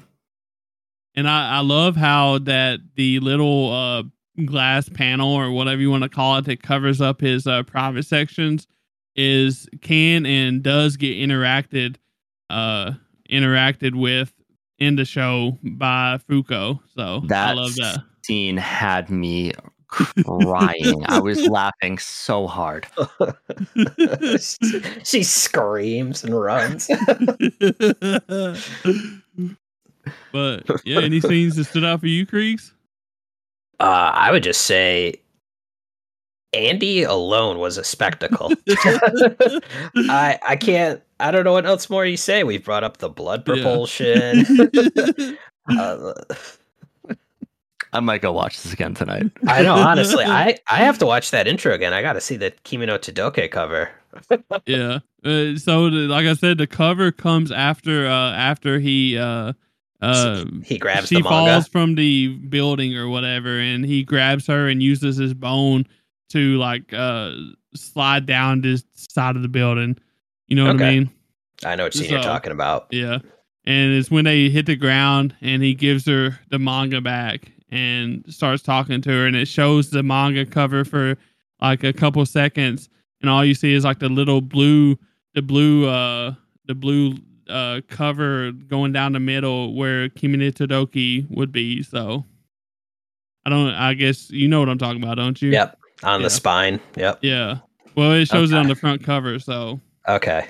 but um but I'm yeah. gonna have to look up a manga cover for this uh this manga just before I rewatch it, just to see if I can catch what you're catching. So it's it should be the two main characters. I believe that's the um, cover. Okay. What uh, Uh, the, the cover is uh I don't think they actually like do the cover. They do the like the lettering. Um oh, okay. so like uh like the Kimi ni Todoke lettering. Uh it's got like the it's it's very hard to explain. Um Are they are they doing the um, katakana of it? It, I don't think you can really see it. It just shows Okay. like the uh, blue, like the the the uh, circles on top of each other uh, down the middle of the uh, front uh, manga cover, and that's kind of like Kimi ni Todoke does. So Oh, I know what you're talking about. Yep. yeah, The are you talking about the bubble lettering around Yeah. the title? Yep. yeah, yeah. So it's got like the little bubbles, the bubble top things going straight down the middle of the manga cover. And Okay. uh, I was like, wait, I've seen that somewhere. And like I said, I got the research and it, and it was actually, you know, Kimi Todoke from me to you. And I think this is actually, um, I think it's like um, from from you to me or something like that. Is the actual name of it in the uh, in Undead Unluck or something like that. Yep. So They translated it. Oh, look at Tyler doing his research here. yeah, Damn. Well, so I guess to close out on Dead Unluck, um, I think this dynamic between Fuko and Andy is just gonna keep getting funnier and more ridiculous, like as the show goes on. I mean, at the end of the episode, Andy walks out of this building that was just decimated by a meteor, and he's like, "Huh." I've never had a meteor dropped on me before. That was pretty crazy. I was just laughing the entire time. I mean, I think this dynamic alone is going to make me watch it weekly. Yeah. Um. For me, I I really enjoyed it as well. Uh, I was wondering how it was gonna go. Um, because I had no knowledge of this coming into it. Um, but it was kind of pretty hopped up. But the fact is super funny and over the top shenanigans. I think it's gonna be a really fun watch for uh us. And even better if it has like added romance into it, which I think it's gonna get. Um, I don't know how serious of a romance it will be, but any romance is better than none, in my opinion. Um, I think that uh, I would probably, uh, I would, I would definitely love to see like more world building, and uh, but I also know it's only been one episode, but I want to know what's going on with this world. I want to know why there's nobody around, um, because we don't see nobody else. Uh, we we just see uh, uh undead dude and you know another chick with crazy powers and like I want to know why that is. So um but I think I'd give it like a high 7 right now honestly and I think this show has a lot of potential for me so Yeah, definitely. I, I think it's too early for a rating for me with only watching one episode, but um I think this is going to be a really well received show and something to fun to discuss with like in the Discord, hanging out with everybody in there. Um, there's definitely potential for a solid seven to eight rating based on the premise alone, as long as the story doesn't go sideways, you know. Yeah, I'm definitely I'm interested in knowing the backstories of Fuko and Andy. You know why they have these powers. Interested to see them grow together because I think you know that's probably what's going to happen here. And I'm glad Tyler you brought up the world because I noticed there was no one else around in that big city. So I'm curious, is this like a post-apocalyptic world or what's going on here? And what's that organization that wanted her abilities so badly? But yeah, definitely, I would say yeah, probably I would give this a seven-ish. That's my feeling from episode one. We just don't know enough yet. Yeah, and you know, going off that, like I know that the train, um, the train was being um driven by someone.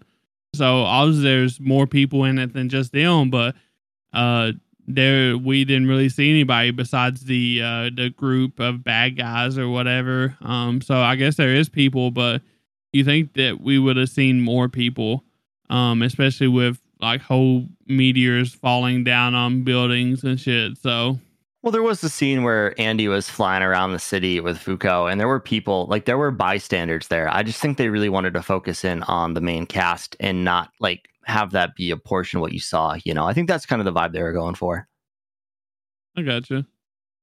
That is true. I mean, if there was a naked man going all around the city, I'm pretty sure the cops would be there immediately. Yeah, there were two cops, so there were people. Okay. All right. Yeah. And maybe Jeez, I'm- maybe I just didn't pay that much attention. I know. But I, I swear, like I didn't really see many people. So It's hard to pay attention to the background with what's going on in your face. Honestly, that's what I look at it as. yeah. We might have to join Dan and rewatch this episode. awesome. Well, uh, Tyler, do you want me to get into Shangri La, or do you want to do it? it doesn't matter. Uh, whatever you want to do. Yeah, I can get it going. So, Shangri La Frontier, this is your classic video game action adventure anime. It's done by Studio C2C, which also did Reincarnated as a Sword. Uh, on MAL right now, it has a 7.88, and the manga has a 7.79. So, just a quick summary the show is about a gamer who hunts down and plays trash games for fun and finally decides to actually play a good game, a god tier game one that has lots of fans, no bugs, and great game mechanics. On his journey into the beautiful world known as Shangri La Frontiers. So, to start, the intro for this show is fucking gas. This was like some of the most heat. Like, I wanted to run through a brick wall after listening to this. and uh, going off that, this shit, this this opening, um, it reminded me a lot of like an Attack on Titan opening. Uh, they really start off like similar, honestly. Um, it's got the heavy metal that went into like a faster pace uh flow, and then it went into like a relaxed, more of a relaxed pace, and it all flowed together really well. And like Dan said, it just makes you want to like freaking like jump up and just like I don't know. This is gamer shit right here. So, yeah, that got me as hype as when I watched One Punch Man. you just inhale and yell one punch. That was that level. I was like, yo, this is this is it right here. This opening's fire. oh, definitely, guys. So the episode starts off with uh Sunraku basically beating this trash game and he defeats the Dark Lord and he proceeds to drop kick the NPC who's joined him on his journey. Faria. What'd you guys think of that? I was laughing so hard. Uh, at first, it was unexpected. I was like, wait, what? Why? And like they went really hard on the animation of this scene too. oh yeah, dude. oh yeah. man. Like I absolutely loved it. And like once he explained it, how she was causing every issue he had to fix, I was like, I would drop kick you too. Like, who hasn't wanted to drop kick an NPC on your team, eh, like on your team in a video game? It's just part of gaming. So, yeah. I had no context to the show. Didn't know what it was about. I saw that elf foot kick all online. I'm like, what is going on with this show?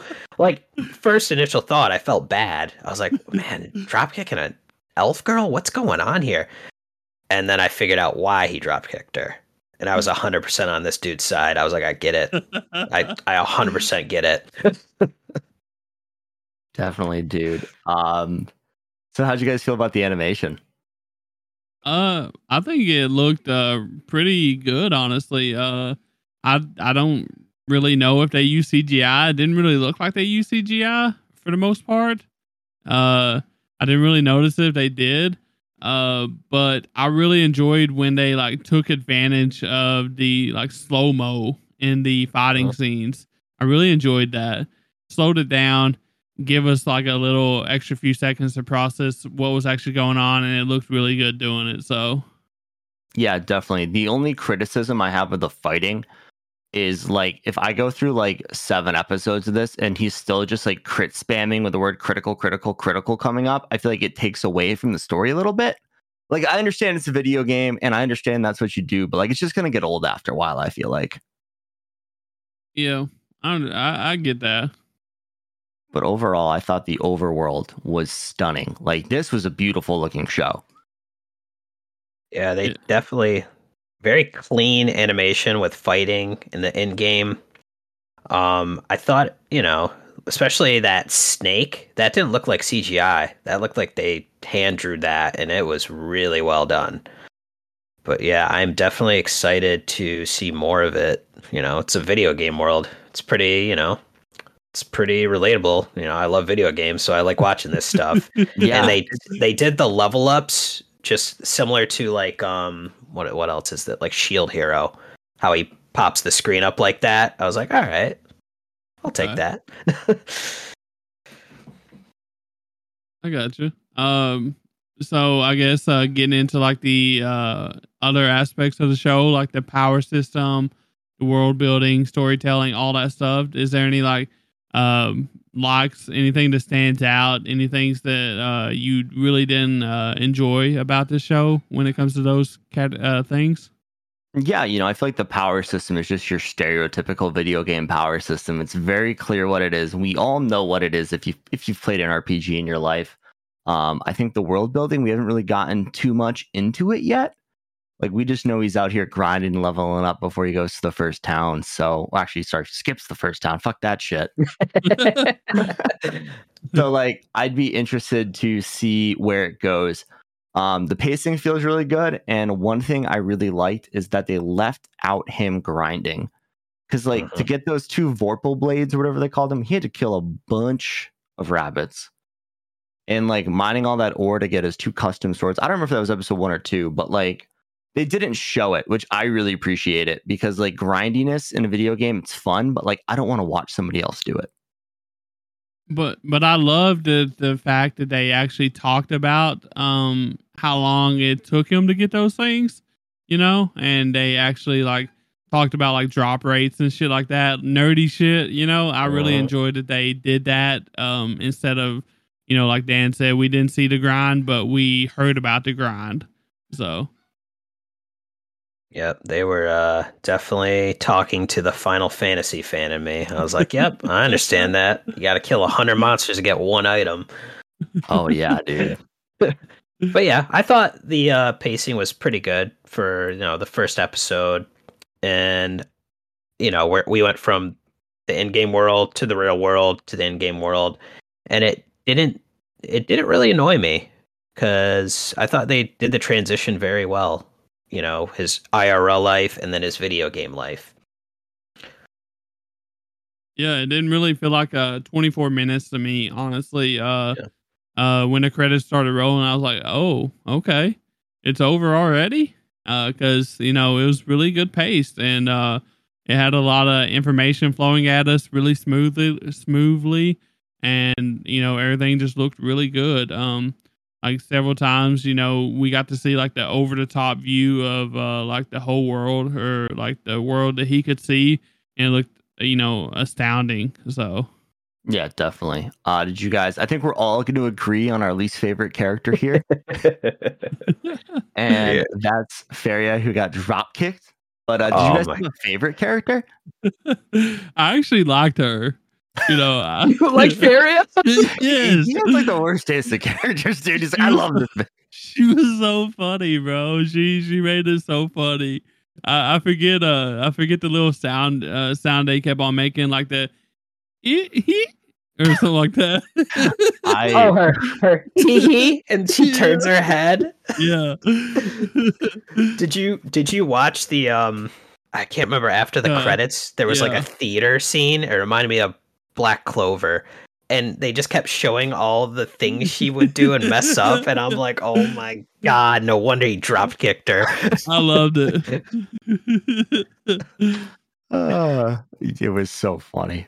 But yeah, I mean, I, obviously I enjoyed Sunraku, but I I, I liked Faria as well. So Yeah, I think my favorite character so far is definitely Bird Kirito. I think he's going to be a good character. Kirito. But I'm really excited to see the dynamic between him and his IRL friend, or you know, his the girl who's really interested in him, because like she's like some high level member of like some super badass guild, and like shows up to the first village and just like top tier armor, ready to like meet him, and he's not even there. So I think it's gonna be really funny with her chasing him around this video game world, just like she kind of is in real life.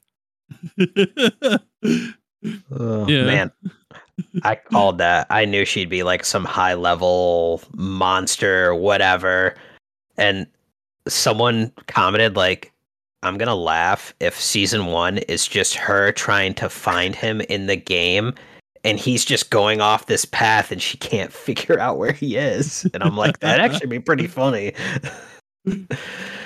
Uh, Oh, definitely. Uh, did you guys have any favorite moments in the show?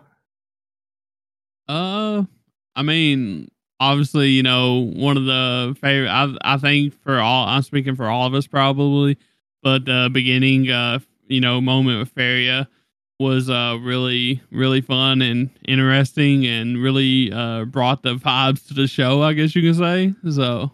It definitely was a good hook. Like it made you want to keep watching. That's for sure. yeah, that screenshot made me want to watch it because I'm like, what is going on?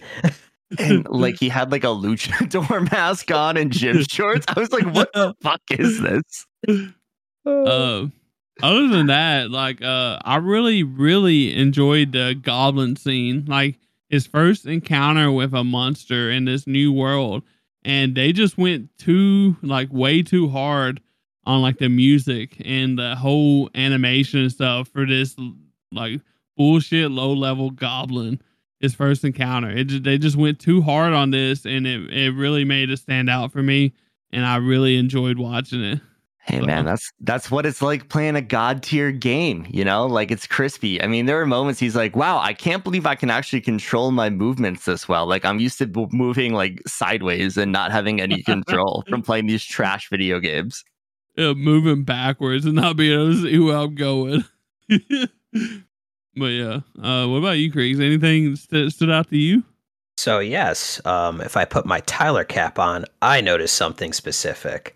So Oh, when. Ray was talking to Mana, the sto- store owner, they showed a shelf with video games, and if you paused it, you could see they were Switch games. So you could see Pokemon Sword and Shield, Breath of the Wild. I think they had Mario Odyssey, Mario Kart. So I just loved like watching and seeing all of these games. I don't know why. I just I just love seeing it as a video game person. I was like, oh, this is cool.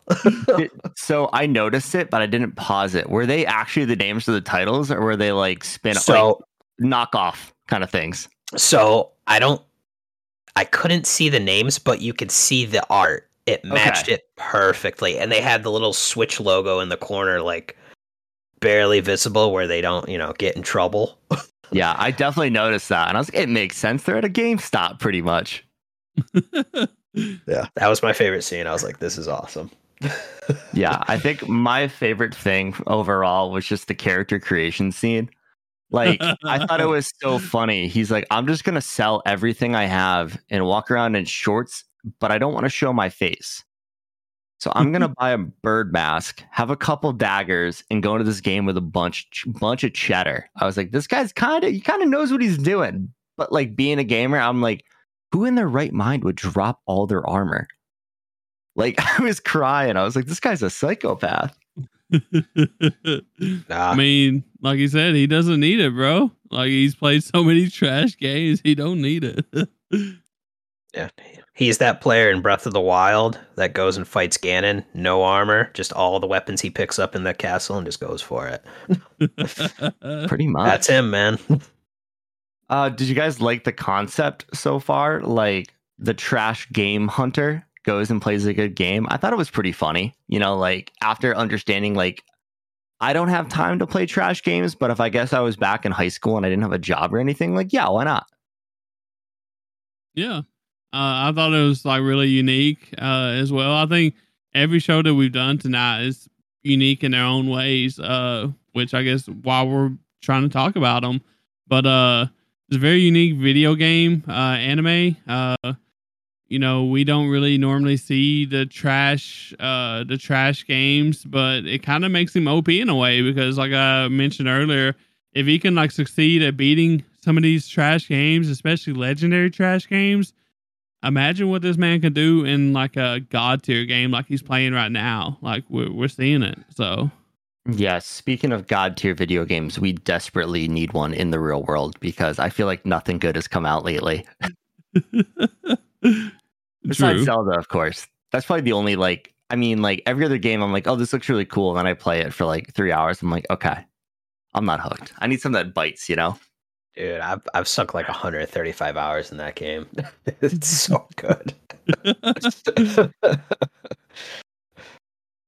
But speaking of games, do you guys have any history playing trash video games? Because that is our main character's bag right there. So have you guys played any trash games? I mean, uh, recently, like some of the recent ones that I played for like maybe an hour would it would go straight to Cyberpunk. Uh, no, is it Cyberpunk? Uh, yeah. That game was really bad at Yeah. drop. But then I guess they put a bunch of patches and it's really good now. Yeah, I just I haven't gotten a chance to replay it, but like I like I said, I played like uh, on drop on release, and I played like an hour of it, and it was just very very bad experience, and it made obviously I don't know how long ago this has been since it's been released, but I haven't touched it since, so that's how bad of an experience it was for me. So Yeah, I didn't buy it because I waited for the initial reception because like I was like, oh, this game looks awesome. And at this point, I'm like, eh, it's too late. You missed, you missed, you missed the mark. I'm not going to go buy it now. But I think for me, the one trash game that really just sticks out is being the big Sonic fan I am, is Sonic 06. that game was so bad. Wait, Dan is saying Son- something of Sonic is bad. That's that's Yeah. wild. Sonic had a really. I'm like a big fan of the OG Sonic games. Like I like the side scrolling, and I like like Sonic Adventure and Sonic Adventure Two. And then they had a really rough patch for a long time. I mean, you turn into a werewolf, you get a sword, oh. and like you're like that. Bro. I'm like that's not for me. Bro, Sonic Unleashed is goaded. I don't know what you're talking about. It's just a weird concept. Like I just want to run sideways and jump on stuff. Uh, for, for me, if I were to pick a recent game, this came out a couple years ago, I would have to say uh, Marvel's Avengers by Square Enix. Um, they hyped it up, and you know they released like an early patch, and you can get online, and you play the story, and then that was it and then they lost like 90% of their online audience. it kind of wasn't, it didn't live up to the hype. And I was like, oh, that, that was kind of all right. And then as a kid, I remember playing Conker's Bad Fur Day, and you literally fight a pile of poop. And I'm not making this up. I just remember seeing that. I was like, what the hell am I watching? That game was hilarious. yeah that so like i guess that technically would be a trash game and then um another one is the lion king game for the sega genesis that game was so difficult i like It I was so slammed- hard. I slammed so many controllers into the ground playing that as a kid I, I like they made it for switch i'm like i'm not buying that again Hell no. Hell no. Not Never, that. not, yeah, I would never put myself through that again. no i'm traumatized Awesome. So, you guys want to get into some final thoughts and a little rating on Shangri La Frontier? yeah definitely Yeah, um, I guess I guess I'll go first. Uh, I'm you know usually a big fan of like good video game anime. Um, I loved uh, Sao for a little bit. Uh, until they got into like the elf elf stuff, then it kind of lost me. But the first bit, you know, was really good to me. So, um, you know, uh, also I'm kind of curious as like, um one one of my initial concerns about this anime is um how they're going to keep us invested, how to keep us interested in this uh in this show because if it's if it's just a like um you know just straight up you know he's playing this uh, best game blah blah blah and he's fighting these monsters and going through the you know routines of the villages and all that towns or whatever we're obviously gonna it's gonna get stale, you know. And I want to know, I want to see how they're gonna keep us uh interested. You know, obviously gonna they're gonna have to introduce something or um you know and or go a different route or something. But it can't be the same stuff over and over again, or it's gonna lose me on this one. Uh, but the music was great even in the actual story like i said the goblin stuff really caught me up because uh, they done the music really well um animation and fighting is like really done well too as i said. Uh pacing is you know isn't slow at all. It's really fast paced i love it. I'd probably give like a a low seven honestly but i'm really concerned about the future. Yeah, I'm kind of in the same boat. Like I feel like we're just watching another copy paste video game story here and um since it's an MMORPG, I need like the big protagonist to not be just like a game boss. Like I need it to be like a guild, like a dark guild or like a group of people who are player killing or something like that to actually add some suspense to it, you know. Um watching it, you know, I think it's fun it's really well animated but um if the story just keeps progressing like it is it'll probably be like a a 5 5.5 for me but if they add good story elements to it you know i can see it going more like a s- um, a low mid 6 okay Yeah, I definitely. Yeah, I'm nervous. Yeah, where the future is because I'm thinking this is going to be this typical MMORPG story that we're all used to in animes. Um, I definitely like the characteristics of uh, the main character because he plays video games a lot like I do. he gets he's getting frustrated. He's like, screw this. I'm gonna grind and I'm gonna be prepared for this. No, I'll go to the second town first. and I definitely want to see I, I wouldn't mind seeing more IRL interactions as well. But if yeah, if we if this is just another copy and paste, um, I'll get a little worried. I don't want it to fall off because you know it has such a great start. It's funny. The opener is a banger, and I would like to see it do well. I think for me, I'll give it like a like a six point two for now. Awesome.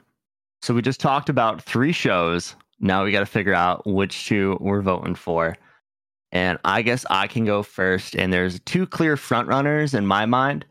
Uh, Frieren for the story, and Undead Unluck for the sh- sheer insanity we're getting set up to watch. I think both those shows are going to have a lot of great plot to discuss.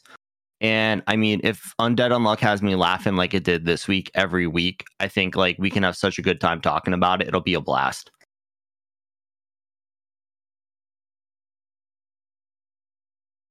About you, Jack? Or uh, sorry, Kevin, what do you got? Uh, so I definitely was the biggest fan of Frieren. So I've heard a bunch of AniTubers talk about it for the past year, and they hyped it up, and it's been on my radar. And when I heard it was being announced, I was like, "Oh, well, I'll just check it out." And it did not disappoint. I am been enjoying it. I love the world building. I love character development stories, and especially in a fantasy setting. Um, I did not plan on watching Undead Unluck originally, but my goodness, this was such a treat. And again, it's it's just sometimes you need that laugh, and this is that show. So I'm definitely gonna keep watching that. Yeah, you know what it kind of gives me vibes of is Kill la Kill. Yes, yeah, like, it's that's so out of pocket and ridiculous that you're like, I just want to keep watching this. yep, exactly.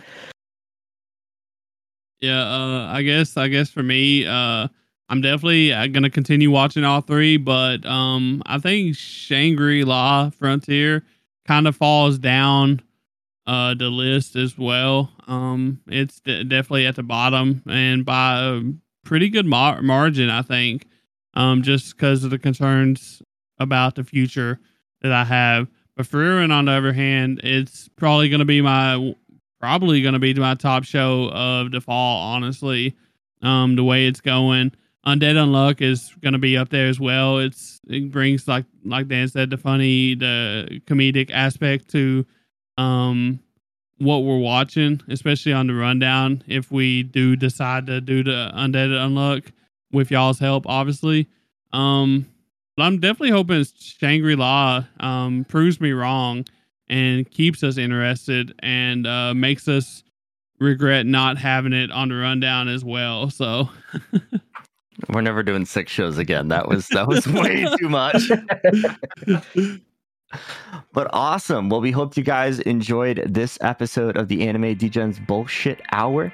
Uh, make sure to rate the podcast on whatever platform you're listening to. And if you'd like to join our crazy conversations we have in Discord, uh, linktree.com slash anime degens will give you a link to that. Our Twitter, YouTube, TikTok, Tyler's still blasting shorts out. So check those out, and we'll catch you guys next week for the rundown. Peace. See ya.